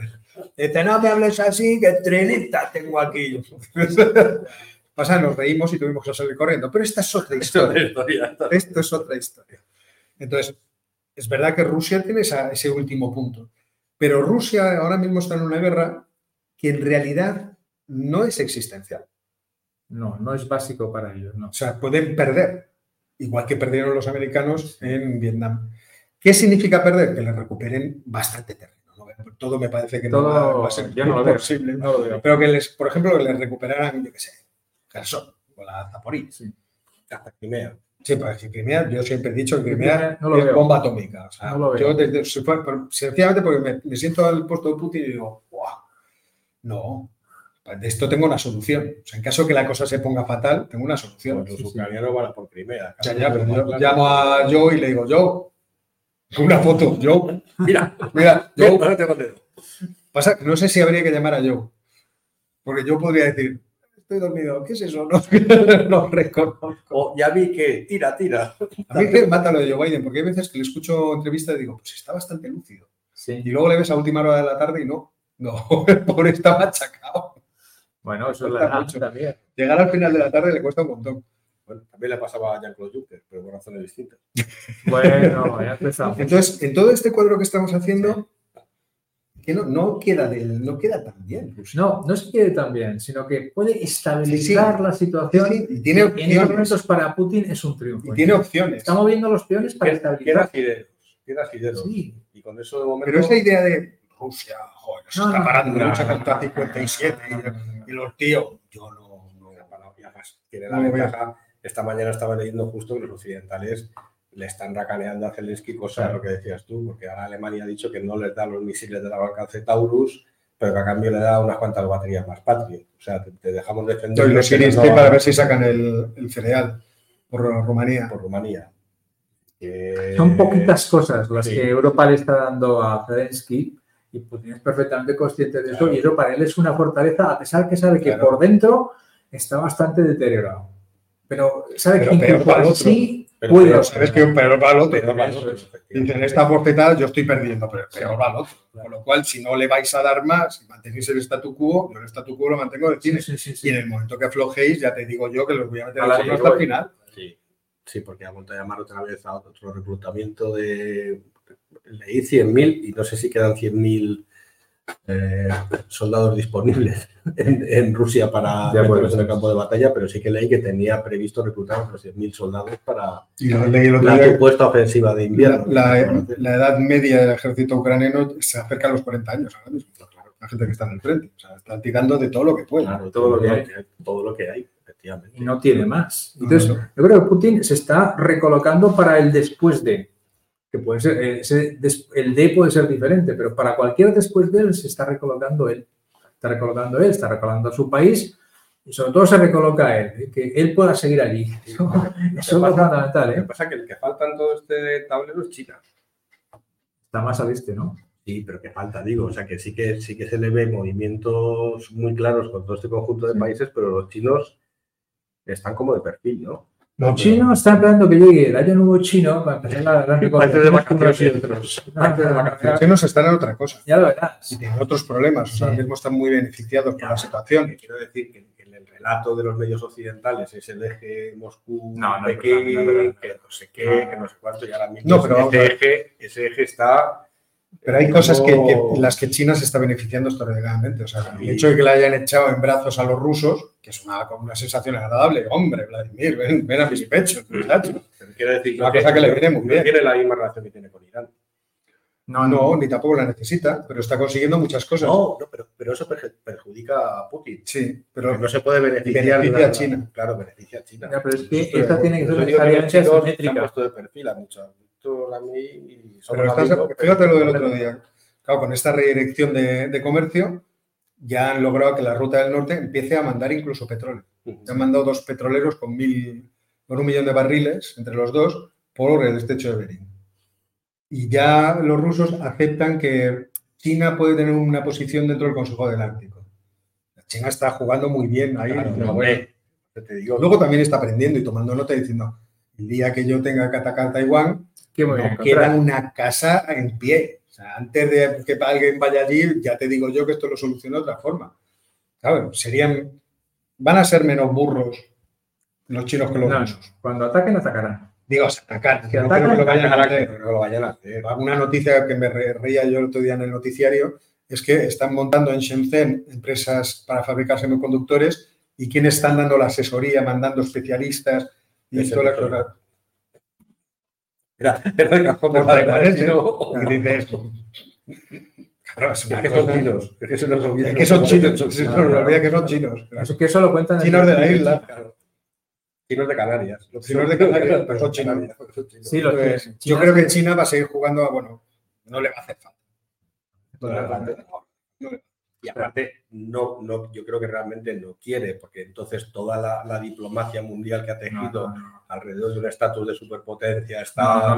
Distinta. distinta, es que en, ese, en el momento que ataque Taiwán hace plof. Otra cosa es que estén mandando los aviones, como decía Oscar muy el otro día, para decirte, mira, cuando quiera venir es que no va a quedar de ti y nada. Pero eso, eso es que eso es muy divertido. ¿Por qué? por allá. Pero, Por allá. ¿Te has fijado? Pero, claro, pero te lo voy a repetir. Ya está. eso, eso Vladimir no lo hizo, no expuso a. Un poco No. sí, pero lo hizo a la escala que lo están haciendo ellos. Pero bueno, me llama la atención, lo de- o sea, lo de China me llama mucho la atención porque sí que están de perfil, perfil, perfil. Además, eso, fíjate cuánto perjudican los rusos, porque cuando hablábamos de que los rusos se benefician ahora de la subida del precio del petróleo o cómo está el precio del gas, que el precio del gas ha bajado, está mucho más bajo que el- antes de la guerra, Claro. pero todavía está más alto Todavía que a finales de para ellos. Eh, lo que es cierto es que la cantidad de gas que vende Rusia ahora mismo es infinitamente inferior a la que vendía antes. Tengo que mirarlo en profundidad, que el otro día le, eché un Claro. ojillo, porque no hay tuberías. Claro. Y los chinos que han dicho las tuberías. Que Cuando verdes atacáis, las eh, habéis segado. Que verdes las habéis segado. Para ti, para ti, verdes las has segado. Toma, para ti. ¿Que la quieres construir? Pues tú- Y eso, eso fue en la gran reunión, cumbre, Putin, Xi Jinping, los Que que que declaraciones conjuntas. Fueron los rusos los que decían, y los tubos, y los chinos. "Oh". Bueno, luego, echando un poco para atrás la historia, hay que recordar que incluso siendo dos regímenes del supuesto bloque comunista en la Guerra Fría, nunca se llevaron bien. No. Se lleva mejor ahora que en Sí, los tiempos sí, de Mao y sí, Stalin. sí, ¿eh? sí, sí, sí, que quede sí. claro para nuestros Sí, sí, oyentes. sí, para los más jóvenes. que quede claro Para los que no conocieron personalmente a los dos, pero como nosotros. nosotros, porque fuimos a ver a Mao, sí. Sí, sí, a Mao le conocimos, pero eh, porque es verdad, o sea, Mao murió en el 74. no estoy diciendo, yo tengo el recuerdo de cuando fue Nixon, Perfectamente, lo tengo grabado en mi retina. grabado absolutamente, tenía yo ocho añitos, tú nueve. Y los campeonatos de ping-pong, aquellos famosos. Este tenía dos- 25 ya. Claro. Por eso me acuerdo Lo de perfectamente. Stalin lo tengo más. Así riéndose. Fuera por donde fuera en Pekín, siempre se ponía a la cara, se ponía a reír, a todo el mundo le da igual. Dice, todo el mundo me quiere, nadie sabe quién soy. Aquí afortunadamente no lo conocen porque en Estados Unidos lo tenía muy visto. Pero a Stalin ya le tengo un poquito ahorros. Ya no me acuerdo Mao. Acuérdate, además, los barcos aquellos que se llama el libro rojo, venían todos con el. ¿Te tienes acordar de eso? Sí, hombre, en el Puerto Santander, seguro. Sí, claro. Venga, vamos. Y Botín diciendo, venid, hijo, venid". venid, que os voy a dar yo libro, voy a dar yo libro. Bueno, ¿Qué más nos queda por tocar? eso es lo que teníamos. que- Eso es lo que, eso es lo que Y teníamos. sobre todo, Empezad a pensar en preguntas.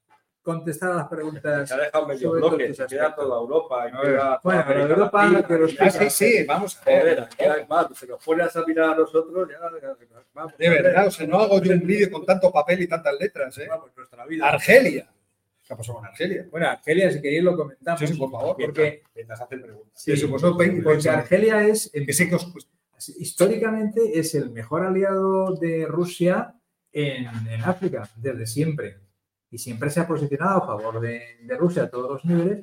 Pero si os dais cuenta, una de las cosas más notables de todo esto es que Argelia no mueve ni pie ni mano, no dice absolutamente nada. Nada. de nada, sigue siendo aliado de Rusia, de vez en cuando hacen maniobras, porque toca hacer maniobras, pero ¿quién está vendiendo gas a Europa cuando el ruso no llega? Argelia. Argelia. ¿Quién vende petróleo a todos los países europeos? Argelia.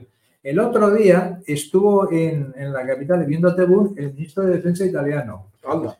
para establecer acuerdos de seguridad y cooperación, que es una cosa que deberíamos hacer también nosotros, por cierto. Eh, Ya que estamos eh, ni- ¿Eh? Ya, pero nosotros- otro. Nosotros vamos a hacer hasta un mundial con Marruecos. Pues eh, bueno, pues podemos incluir a Argelia. Nos podemos repartir. Argelia, no creo que Marruecos. Sí, Marruecos para nosotros. uno de los partidos de España se lo hacemos ahí, en Argelia. ¿Vale? ¿Me parece? Mejores de Francia. Una, una subsede. Comentaba alguien en el canal, y, y es cierto, lo verifico, que las fuerzas de Estados Unidos afirman haber abatido un dron en Siria a medida, eh, en el momento que Turquía está golpeando el área. O sea que aquello que estábamos comentando antes de que Sí. Turquía había amenazado con bombardear los intereses energéticos de los kurdos, parece que se está verificando y que los Estados Unidos se han puesto chulos. Han dicho, ¿no? Tenemos a dos países de la OTAN pegándose tiros.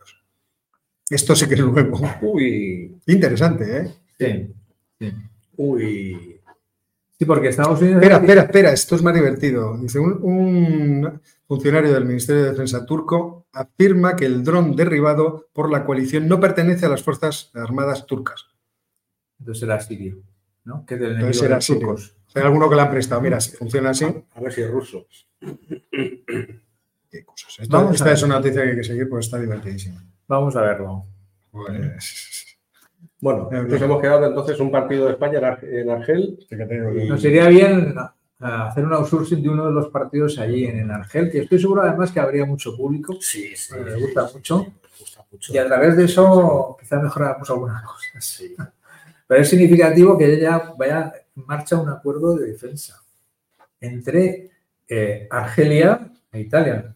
Con Libia es imposible porque el gobierno no hay manera de aclararse, pero con, con Argelia e Italia es significativo. Está muy activa la diplomacia italiana en muchísimos Fíjate, Túnez, Muy, el otro día. Mucho. Túnez, bueno, yo, y, y- y arrastrando a la Unión Europea. Sí, sí, arrastró arrastrando a Rute y a la Comisión. Europea, hacer un acuerdo de migración.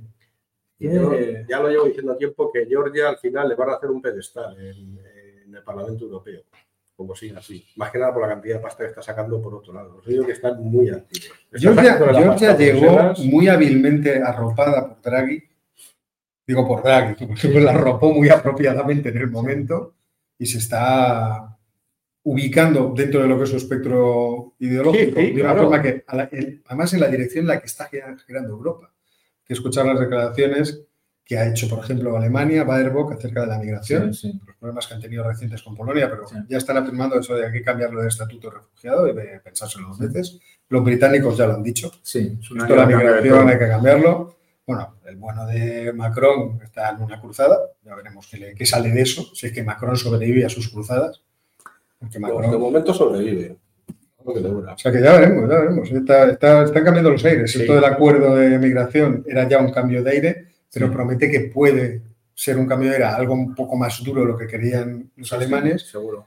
porque entre medias está, ya hemos visto la cuña de los polacos, obviamente los amigos eh, húngaros van a hacer lo mismo y ahora tenemos a los, A los eslovacos. con Robert Fico Sí, Robert. Fico, Pero, pero en este acuerdo, si no recuerdo mal, eh, las posibilidades de veto no son, no son del 100%. Es decir, se puede uno poner en la votación final, pero eso no implica, o sea, si hay mayoría cualificada, puede salir Sí, adelante, saca adelante, ¿no? Otra cosa es que eh, Hungría, por supuesto, y, y Polonia se opongan por razones obvias de cara al sol explorado, pero me parece que por mayoría, por mayoría cualificada podría salir.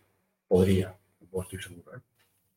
lo estaba buscando porque el, pasa que ahora no sé por qué este, este idiota de programa me pide la contraseña de la universidad y aquí tengo. Porque las declaraciones de, de Zico, es que el otro día cuando hice el vídeo me partí de risa buscando información. Encontré declaraciones de Zico sobre la inmigración, a ver si la encuentro por aquí, y del que va a ser su aliado del Partido Socialdemócrata Voz. Sabéis que hay dos partidos Sí. socialdemócratas, uno el SMER y otro el HLAS. Y entonces, eh, si lo encuentro por aquí, porque las declaraciones eran la pera. Respecto de lo que eran las. Lo que era. A ver, ¿dónde lo tengo? A ver, decía Pellegrini, que es el líder del GLAS. Dice: si los polacos decidieran mandar todos los elefantes que tienen en sus circos y zoológicos a Eslovaquia, ¿qué haría la policía? ¿Se quedaría mirando? Pues no. La policía tiene que intervenir en las fronteras. Y que pasen los migrantes sin que haga nada es una anomalía. O sea que está bastante divertido el asunto.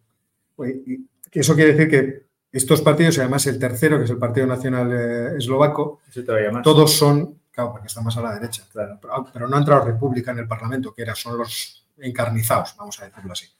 Entonces va, va a haber una, otro socio más en decir, no, no, hay Sí. que apretar esto de la migración, porque vemos que en términos culturales, pues es un tema que en términos eh, electorales funciona muy bien. Sí, fundamentalmente. Es un tema que funciona muy bien porque la gente ve Claro. eso, la, la invasión que cambia el entorno, y las costumbres y tal, y dice, yo no quiero eso. Eso fue el Brexit. Claro, pero es algo que se ve constantemente. Y además, Sí, sí. el choque cultural, el choque incluso étnico, pasa en todas partes del mundo con Sí. etnias que han estado siempre juntas. Cuando traes nuevas, pues va a pasar también. O sea, no, no es algo que sea una novedad. Y sobre todo si vienen así a la suya. Es decir, gente que, claro, que no tiene la formación, que nadie les prepara, que tal, entonces llegan allí a, la- a ver qué ocurre, Aterrizan. aterrizan Y a ver, va a ser lo mismo. Exactamente. Bueno, quería buscar unas declaraciones de Fico, pero ya veo que no las encuentro. Esto va en la línea de lo que decíamos también. Fico va a estar apoyando a Rusia, como Víctor Orbán, o por lo menos lo que dice Robert Fico. No, es que hay que llegar a un acuerdo. Hay que llegar a un acuerdo, tenemos que llegar a un acuerdo de paz en Ucrania, que significa lo que significa. Y eso que Eslovaquia hasta ahora ha sido uno de los países que más se ha comprometido en términos de ayuda sobre el PIB, en armas sobre el PIB, etcétera, etcétera. Es un país pequeño, pero ha contribuido mucho en relación al tamaño que tiene y al PIB que tiene. Ahora eso va a cambiar. Claro, cuando empiezas a sumar, para, para Putin la cosa empieza a estar bien, porque además son países que están, digamos, cerca de Rusia. Hungría está cerca de Rusia, Eslovaquia está cerca de Rusia, Serbia está cerca de Rusia. Y Polonia no, porque tiene otros problemas. El asunto de inmigración es lo mismo. O sea. Polonia este, tiene un miedo atroz a los Sí. rusos porque siempre se han disputado esas Es que, es que llanuras. ha sido... La- en, la última, en el último partido les tocó pa- palmar. Sí, sí, sí. sí. Porque Pilsudski lo que quiso hacer Sí, después de la Primera. Guerra Era Mundial eso. era invadir a los rusos. Vamos a ver si les damos aquí un mordisco, nos unimos todos contra ellos. Pero no les salió, en mitad de la guerra civil rusa no les salió bien. Nosotros funcionaron mejor. Es que Trotsky era un canalla.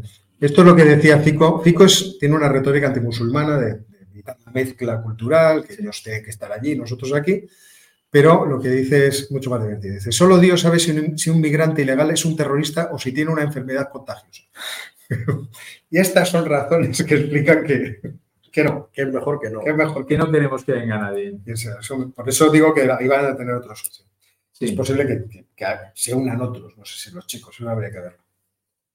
A lo mejor sí. Vamos a verlo. Quiero decir, estamos ahora, está cambiando el discurso. Pero está llevando el discurso incluso en Europa en general. Claro, porque los políticos se han dado cuenta que, le- que de repente la extrema derecha quita cantidad de votos. Un 20% aquí, un 20% allá. O sea, del 20% no baja la intención de votos No. de la extrema derecha. Y eso les ha puesto, ojo, espérate, Claro. a ver qué hacemos. Bueno, vamos con las preguntas, Sí, porque por aquí nos largamos. Sí, por favor, ya estoy aburrido. Quiero irme de aquí, papá. No, quiero contestar. This is not television. This is real life.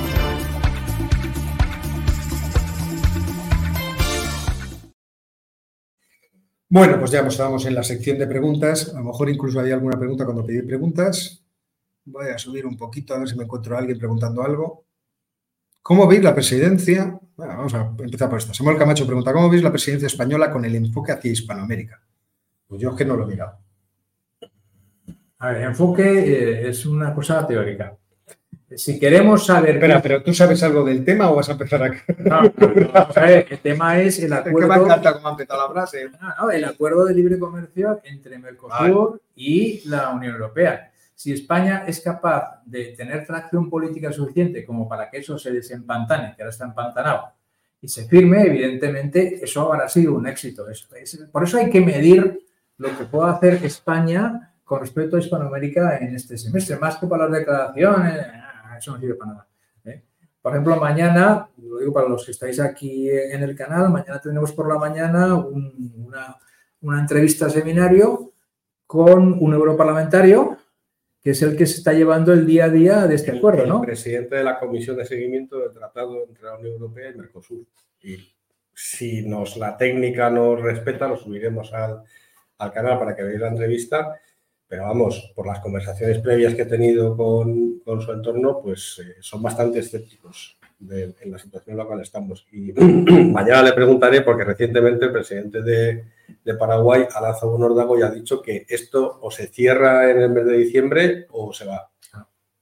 y entonces veta el, veta el acuerdo, porque ahora mismo está todos los papeles hechos, todo firmado, todo preparado, a espera de que Francia se baje del burro, pero Francia no se baje del burro. Y si tengo que apostar si va a ganar la diplomacia española o la francesa, tengo clarísimo cuál va a ganar. No lo voy a decir. Vale, pues todo, lo voy a decir. Todos lo sabemos. A ver, pregunta sátrapas incomprendidos hasta qué punto le interesa a China que Azerbaiyán invada el Karabaj. Esta es una pregunta que tiene bastante más miga de la que parece. O sea, el invasión de Karabaj y la posibilidad de hacerlo del el corredor Sí. Franquezur beneficia a quién? A Turquía. Sí, Y además extiende el poder de Turquía hacia Centroasia. Que es un sitio que a Asia, a Y China le interesa China. mucho. ¿Por qué? Porque túrquicos, que yo sepa, tiene China. Se llaman uigures. Uigures. Entonces, ahí tiene en, la, en Xinjiang tiene un problema potencial interesante al futuro. Sí. Entonces, si de repente Centroasia comienza, la Centroasia túrquica, Túrquica. comienza a crecer en potencia porque está conectada a un tío que lo tienen ahí en Europa, Bueno, pero China ya se ha ocupado de establecer un acuerdo económico preferente con todos los países de Asia Sí, Central, sí, sí, los que son túrquicos y también este, que en Tayikistán, que no es túrquico, pues, pues, que es farsi. Y tiene una relación económica muy potente. Y esos países saben que aunque son turcómanos y tienen también una relación con Turquía, desde el punto de vista económico están más ligados con China. Yo no creo que China tenga tanto miedo a eso, desde ese punto de vista. Y además, para los chinos es un conflicto muy lejano que no toca sus líneas de suministro vitales de nada, que es lo fundamental, ¿eh? sobre todo de energía, materias primas, etcétera, etcétera. Entonces, van a procurar no meterse porque es una cosa, China, para ser una gran potencia, que es una gran potencia, tiene muchas veces la capacidad de darse cuenta de que esto no le toca a ella. Es decir, no, aquí yo no tengo intereses de verdad, me abstengo. Es lo que pienso sí, que, que está haciendo. Me toca poco. Estoy viendo el resto de las preguntas, son muy difíciles y por eso termina aquí la tertulia de esta tarde. No, no veo que vayamos a poder responder alguna de ellas. Se esté pasando, no subéis el nivel. ¿Por qué no preguntáis cosas, no sé, más sencillas? Como ¿dónde está el bar de la facultad? O ese tipo de cosas que la gente, en fin. A ver, Abel empieza tirándonos la siguiente piedra. Como economistas a veces tratan la corrupción como algo inevitable. ¿Cuál sería el nivel óptimo para una democracia occidental? ¿Y cuánto nos falta para alcanzarlo? ¿Quién hace eso? Vamos a ver, yo creo que el nivel óptimo no existe para una democracia, no tiene que haber corrupción, ese es el nivel óptimo, tendría que ser cero. Eh, y respondía a la pregunta. Pero La si, pregunta. si vamos, si vamos en serio, el problema de la corrupción es cuando empieza a interrumpir lo que es el comportamiento eh, normal del, De los gobierno. agentes económicos. No, lo principal es empezando por el gobierno. O sea, si el gobierno que sirve tiene una cierta utilidad para mantener la estabilidad, la continuidad de los acuerdos, de los contratos, y por lo tanto ayuda a la productividad desde ese punto de vista. Es decir, eh, en tanto en cuanto los gobiernos ayudan a que el Estado de Derecho continúe y a que los negocios sean previsibles, incluso la situación del país sea previsible, está claro que el gobierno es positivo ¿eh? en ese sentido. En, de- en mi opinión, ¿de acuerdo? Yo estoy visto mucho de estar en las posiciones anarcocapitalistas o anarquistas de ningún tipo. Eh, desde ese punto de vista, si la corrupción progresa tanto como para hacer que eso, que el Estado de Derecho empiece a corromperse, ahí es donde empezaría la, la degeneración del país, porque acabaría en manos de los que corrompen. Claro. Y eso lo hemos visto en, en muchísimos casos y en muchísimos países eso es cierto. Es cierto y es así. Yo os contaba el otro día el caso de Robert Fico y cómo Robert Fico estuvo implicado en el asesinato, de Asesinato. un periodista, de Jan Kuciak y su novia, porque la Ndrangheta, la mafia italiana, había logrado llegar hasta los aledaños del poder. No se pudo demostrar de forma fehaciente, pero todo el mundo tenía una imagen muy viva de esa corrupción, porque era una chavala de 27 años, ex Miss Universo, que tenía contactos con la Ndrangheta y que había contratado a Robert Fico como asistenta. O sea, una- yo creo que sí. Que se nota, vale. ¿Asistenta o asistente? Asist- eh, bueno, no sé. Es que es asistente en términos. Políticos. no, no, no. Gramaticales es asistente, igual que el presidente no puede Ah, ser presidenta. no, es el que preside No, vale. es el presidente. preside. Sí. Me estaba refiriendo a la asistenta que no era para labores domésticas. Me estaba refiriendo a No, no, eso es un asistente. Vale, vale. Ahí ha cometido un pecado de utilizar eh, el lenguaje en términos El asistente políticamente correctos. político a efectos Entonces, sí, sí, además no logró nunca justificar por qué la había contratado, cosa que saltaba a la vista. que era muy justificado. Que era estaba plenamente justificado. Pero otra cosa es que fuese, no fuese corrupción. Y esto, esto es lo que hemos visto, por ejemplo, lo hemos visto en muchos países, en Ucrania, se veía, y, se- y yo supongo que seguirá viéndose. O sea, habrá que bajarse por Ucrania a ver a los oligarcas en coches cada vez más caros, porque la guerra ha traído tanto dinero desde fuera que nunca se vieron en semejantes. Me dudo mucho yo que todo el dinero haya ido a donde tenía que ir. Algo... Esto yo siempre digo, el dinero, una vez mi madre me preguntaba, pero ¿por qué eres tan crítico y tal? Y pues mamá, porque el dinero público, imagínate que tuvieras aquí una cinta transportada, que fajos de billetes pasaran por delante de ti y tú dijeras, estoy solo, estoy solo, Esto es mío. nadie se ha dado cuenta. Y sigue pasando. Pero traerlo un poco más. Entonces, esa puede ser una respuesta. Bueno. Esta pregunta, sátrapas, sátrapas incomprendidos, te traigo porque tenéis buenos nombres. ¿Cuál es para ustedes el país multiétnico más estable y pacífico que existe? Pues hombre, multiétnico del todo es muy difícil. Pero, por ejemplo, Canadá funciona bastante bien con un porcentaje no pequeño de personas nacidas ¿Qué tal no funciona bien? ¿eh? La Empieza a criminalidad está subiendo un montón. Problemas. No lo sé, estaba pensando en Brasil, Sí, yo también se me ha ido a la mente Brasil, Posible. pero Brasil, pero no es exactamente multiétnico. Y pacífico no es pacífico, pero por razones distintas, no por, no por violencia. Hombre, lo que vamos a ver, aquí eh, la cuestión es, es o la siguiente. Rusia es quizá el país multiétnico más estable y pacífico. Cuando un país. Cuando en un país ha habido históricamente distintas etnias, pues más o menos eh, han llegado a una especie de acuerdo de coexistencia y es más pacífico. El problema es cuando unas etnias o grupos distintos totalmente a lo del país llegan a ese país. Ese es el problema con los multiétnicos, no el otro. El otro, Bueno, ahí, ahí podríamos decir, porque La India, por ejemplo, La India- estado muy uy, muchísimo, muy muchísimo. diverso, Lo que pasa es que Tienen la- problemas y tensiones, pero pero relativamente estable. Pero en el aspecto religioso no, sí son, hay tensiones. en el aspecto religioso hay tensiones. No, El aspecto étnico, Hombre, también, o sea, la- También estaba la- pensando lo que, lo que ha ocurrido en, Manipur. en Manipur. En Manipur, ese es un problema étnico. Sí, sí, Hay sí. un follón étnico. Pero quiero decir, que, que O sea... la- en los únicos sitios donde no hay un follón étnico es cuando las gentes se mezclan.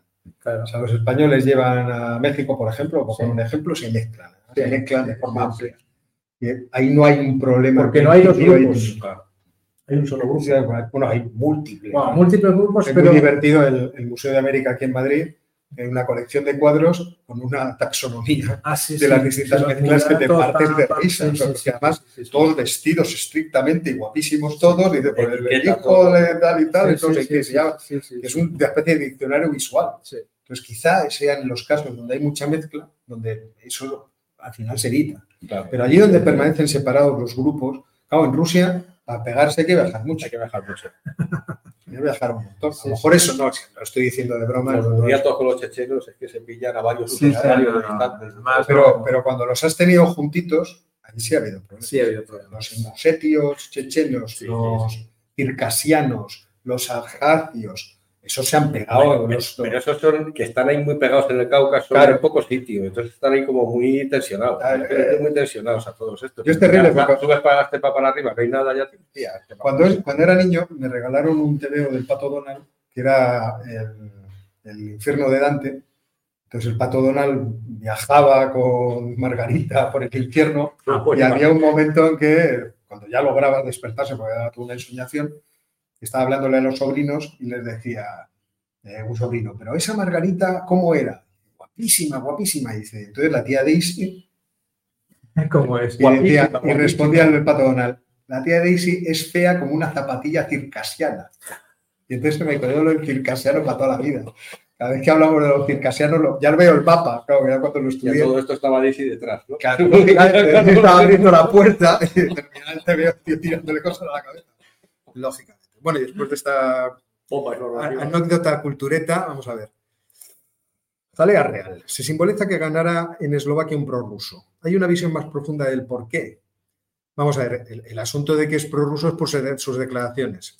Y no porque él haya dicho viva Putin, sino porque cuando se pone a hablar sobre lo que pasó en, en Ucrania, lo que pasa, dice, eh, en agosto pasado, ¿eh? Lo estamos diciendo. Rusia. Dijo literalmente, es cita, liter- cita literal. La guerra en Ucrania no comenzó hace un año, sino que comenzó en 2014 cuando los nazis y los fascistas ucranianos comenzaron a asesinar ciudadanos rusos en el Donbass y en Lugansk. Añadiendo, el mundo debe saber que la libertad siempre viene del este y la guerra del oeste. Bueno, Está pues claro. está muy claro que el muchacho se sitúa dentro de la narrativa de lo que sucedió en, este. Ucrania, en el este. Entonces, por eso se dice que prorruso, ya además de estar diciendo, ¿para qué le vamos a dar tanto dinero? O sea, Orbán ayer decía, 52 mil millones queremos pactar en la Unión Europea darle a Ucrania. No la mitad. Sí, Para la mitad ya va a servir 25 mil millones son muchos millones. Y tú se lo dices, a, o sea, imagínate que te lo tienen a Sí. ti, ¿no te parece? A Ángel no, porque no le llega para los espetos de fin de semana y las cervezas de, de la vigilancia del estrecho. yo pediría más. Yo pediría más. Pero lógicamente. Es por eso que se, se plantea, ¿no? Este hombre parece muy claramente. Sí, sí, claramente. Lo que pasa es que llega al gobierno de la mano de los otros socialistas. Y los otros socialistas han dicho que la, la- la pertenencia a la Unión Europea y a la OTAN es, es innegociable. Sí, pero bueno, vol- volviendo un poco a tu pregunta, es verdad que ya había un caldo de cultivo previo, que igual que lo hay en Chequia, de prorruso. Y es un caldo de cultivo ligado a, digamos, es la versión de extrema derecha que hay en Europa Occidental. Es todo parte del mismo, del mismo pack. Entonces, hubo manifestaciones hace, si no recuerdo mal, un año en Eslovaquia precisamente para que acabara la guerra de Ucrania, para que bajara el precio del, gas. Es decir, siempre ha habido un, un pozo en Alemania, pasa igual. En Alemania sí que hay grupos prorrusos Sí. eh, bastante activos, por cierto, incluso dentro de la administración alemana. Entonces, eso, eso es una cosa que tenemos ahí. Luego, otra cosa, una cosa que hay que tener muy en cuenta es, hay que distinguir entre la retórica de- dentro de un proceso electoral, porque hay un proceso electoral en marcha y tiene una determinada retórica, y otra cosa es lo que hace la gente una vez que se sienta en, en la presidencia. Y en la presidencia, en el caso de Europa, hay unos mecanismos que son muy efectivos y lo hemos visto con, con Orbán. Ah, que quieres tal, tal, tal. Muy bien, porque mira, te vamos a empezar a cortar toda la financiación. Entonces, que, que le corten parte de la financiación a Italia o a España, pues es una cosa casi de prestigio porque tienen capacidad para financiarse. Pero claro, ni Hungría y Eslovaquia, ni os cuento, porque Eslovaquia es muy pequeñita, se puede permitir el lujo de prescindir de la financiación europea. O sea, veremos a ver la deriva de esto porque los discursos cambian mucho. Eh, dejadme que busque más preguntas. Aquí teníamos Emiliano Jiménez nos preguntaba que cómo ha quedado el tema de los barcos ONG que recogen inmigrantes. La verdad es que no lo he mirado. Eh, sí, Sí. sí, yo he leído algo. Vamos a ver, lo que ha quedado es que al final eh, era una de las posiciones más fuertes de Italia, que no querían que siguiesen operando en, en el Mediterráneo, y era una de las posiciones más fuertes de Alemania. Ahí estaba quizás el, el punto de fricción más, más importante. En el último borrador que se que decía político esta mañana que se había filtrado, se había retirado. Se había ganado la tesis, la tesis italiana. Lo que pasa que en, en estas fórmulas siempre tan difusas para alcanzar acuerdos en la Unión Europea, por supuesto, no hay detalles. Entonces, ya veremos en qué termina la cosa. Yo no creo que eso impida a ninguna ONG seguir operando en el Mediterráneo. Hay que recordar que eh, el voto es ponderado. Creo que sí, Sí, creo que el este voto es ponderado. Por lo tanto, Alemania tiene un peso específico. Pero Alemania, Tiene más población. Alemania lo que no quería era presentarse como una propuesta sin tener en el barco a Francia, Italia y España. Entonces, por eso dicen que ya tienen el voto, porque estando los cuatro Ya pesa suficiente como para adelante, claro. A ver, Aritz nos pregunta, aunque está muy protestón Aritz, ¿qué hemos hecho Aritz? De verdad que no quedamos a tomar cervezas este verano, yo lo siento. Estaba muy ocupada, no sabes cómo fue mi verano de, de complejo. Y uh, tuve una segunda estancia que pensé en a ver si podíamos organizar, pero no tenía coche. Me lo robaban mis hijos y se iban por ahí de excursión y me dejaban abandonar mi, mi cabaña, con lo cual tampoco tenía la posibilidad de ir a ningún lado. Podría haber cogido el FEBE, pero comprenderas que el FEBE no se puede coger. El FEBE es el ferrocarril de vía estrecha, es no, no, turístico. coño. El ferrocarril que tenemos por el norte, que va a una velocidad. Te da, te da tiempo de ir recogiendo por ahí las presas y tal. Pero además es un, tren es un turístico. tren cerrado, sin aire acondicionado. O sea, está específicamente diseñado para que la gente no lo coja. Y si lo coge, que muera. Pero ese es el tren ese de los túneles, Sí, sí. el mismo, ¿no? Los infinitos túneles. Ya, ya, ya. Eh, y va, eh. Bueno, nos pregunta. ¿No debería la Unión Europea tratar de solventar el tema de la yihad en África para no sufrir consecuencias futuras?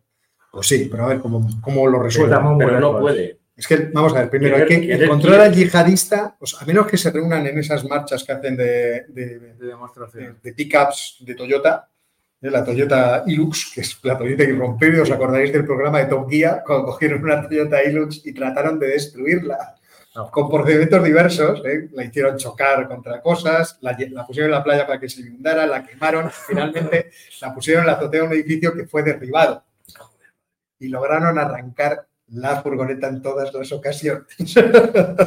y de hecho la furgoneta entró en el estudio, ella funcionando. Entonces, a menos que les pilles en esas marchas que hacen de motos y de tal, ¿cómo les vas a encontrar? Sí, es un gran problema logístico.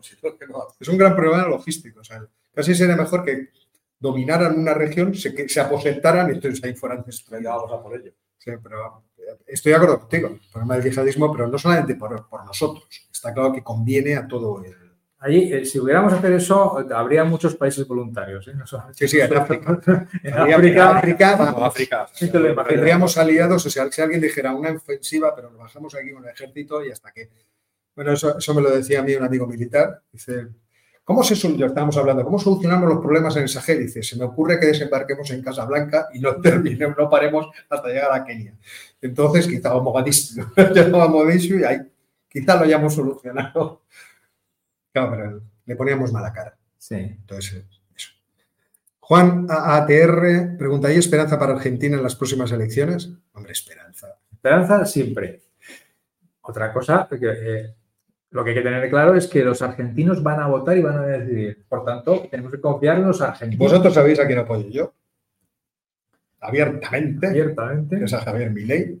Sencillamente porque creo que propone algo que es distinto y que puede funcionar, por ejemplo, para combatir la inflación. Es cierto que el programa de dolarización es un programa abierto, cosa que me parece por ahora inteligente, es decir, no tienen la idea de que vamos a, vamos a dolarizar como sea, porque hay que conseguir los dólares. Hay que conseguir los dólares. Para empezar hay que hacer eso. Y los dólares se consiguen primero con una política fiscal muy restrictiva. Y aquí lo único problema que veo es el que os conté cuando hice el vídeo sobre mi ley aguantarán los argentinos a mi ley en el tiempo suficiente como para que mi ley pueda poner en marcha algunas políticas que solventarían, quizá no. A ver, mi ley, una de las cosas que ha hecho hace poco es que se ha dicho a los argentinos, dadme 20 años y Argentina será Alemania. Sí, sí. Entonces, claro, dice, los argentinos te van a dar 20 años. Ese es el asunto. Yo creo que no le van a dar ni un mes. O sea, en el momento que diga voy a quitar subsidios a la electricidad, al transporte y tal, la gente saldrá a la calle. La izquierda estará esperándole muy, o sea, felices. ¿Sabéis? ¿Alguna vez habéis visto al afilador cuando está dando el pedal y la piedra y están ahí con el cuchillo? Yo creo que ahora están así. bueno, si sale mal, ya llegará, llegará esto va a arder.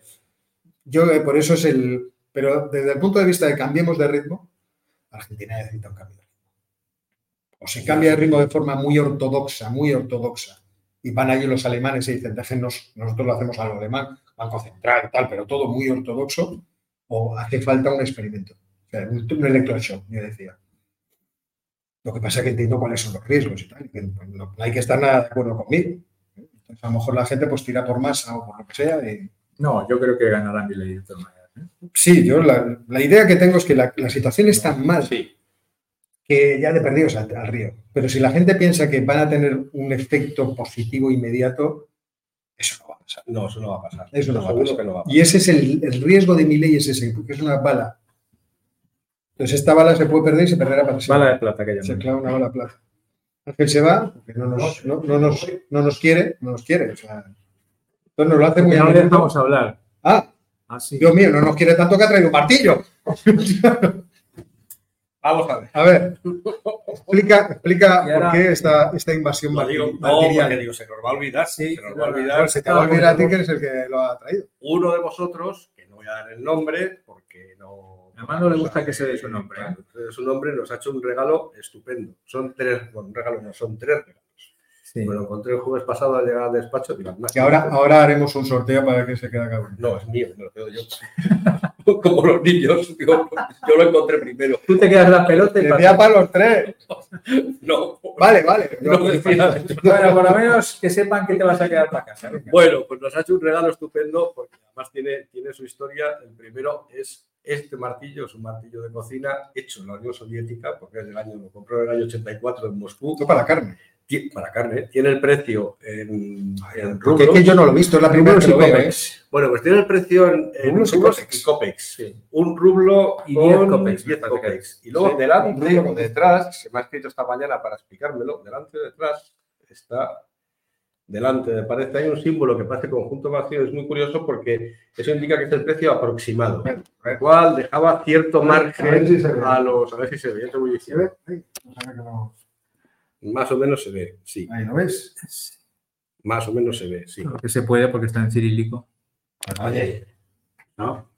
Unido a esta maravilla de la ingeniería Oye, soviética, pues está bien, está bien esto. Y dices que te lo vas a Eh. quedar tú. Está bien, está bien. Bueno, vale. este sí que no lo veréis, Sí, ese lo queda. alargarlo yo a lo mejor. Un clip. Un clip. El clip para Ángel. Un clip, Clip para Ángel. que es un clip de acero soviético, creo yo que es que esto es indestructible, vamos. Qué bueno, macho. Probablemente hecho con el acero los cañones de Stalingrado o algo así.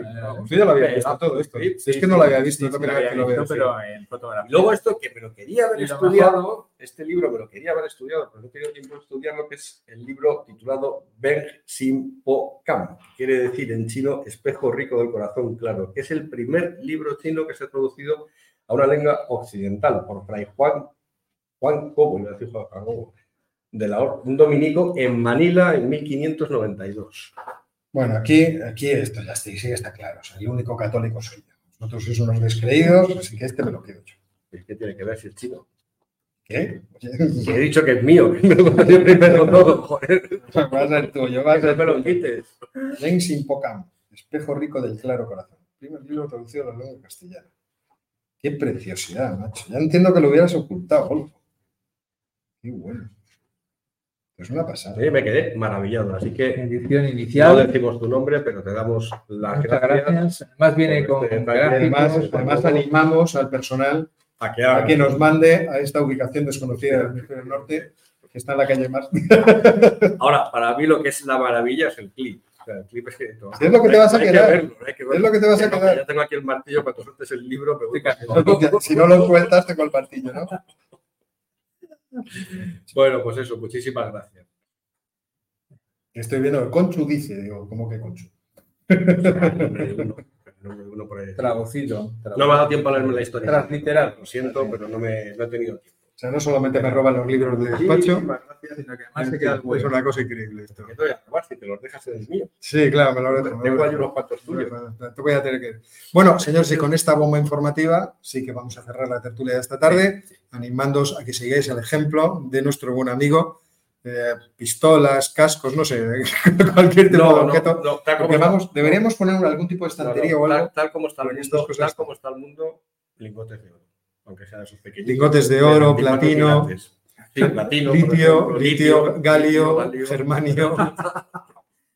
Muy de agradecer. Y así terminamos la tertulia. Muchas gracias, Jorge. buenas Muchas gracias, Ángel. Muchas gracias. Y a vosotros, como siempre os digo, nos vemos muy pronto. El próximo.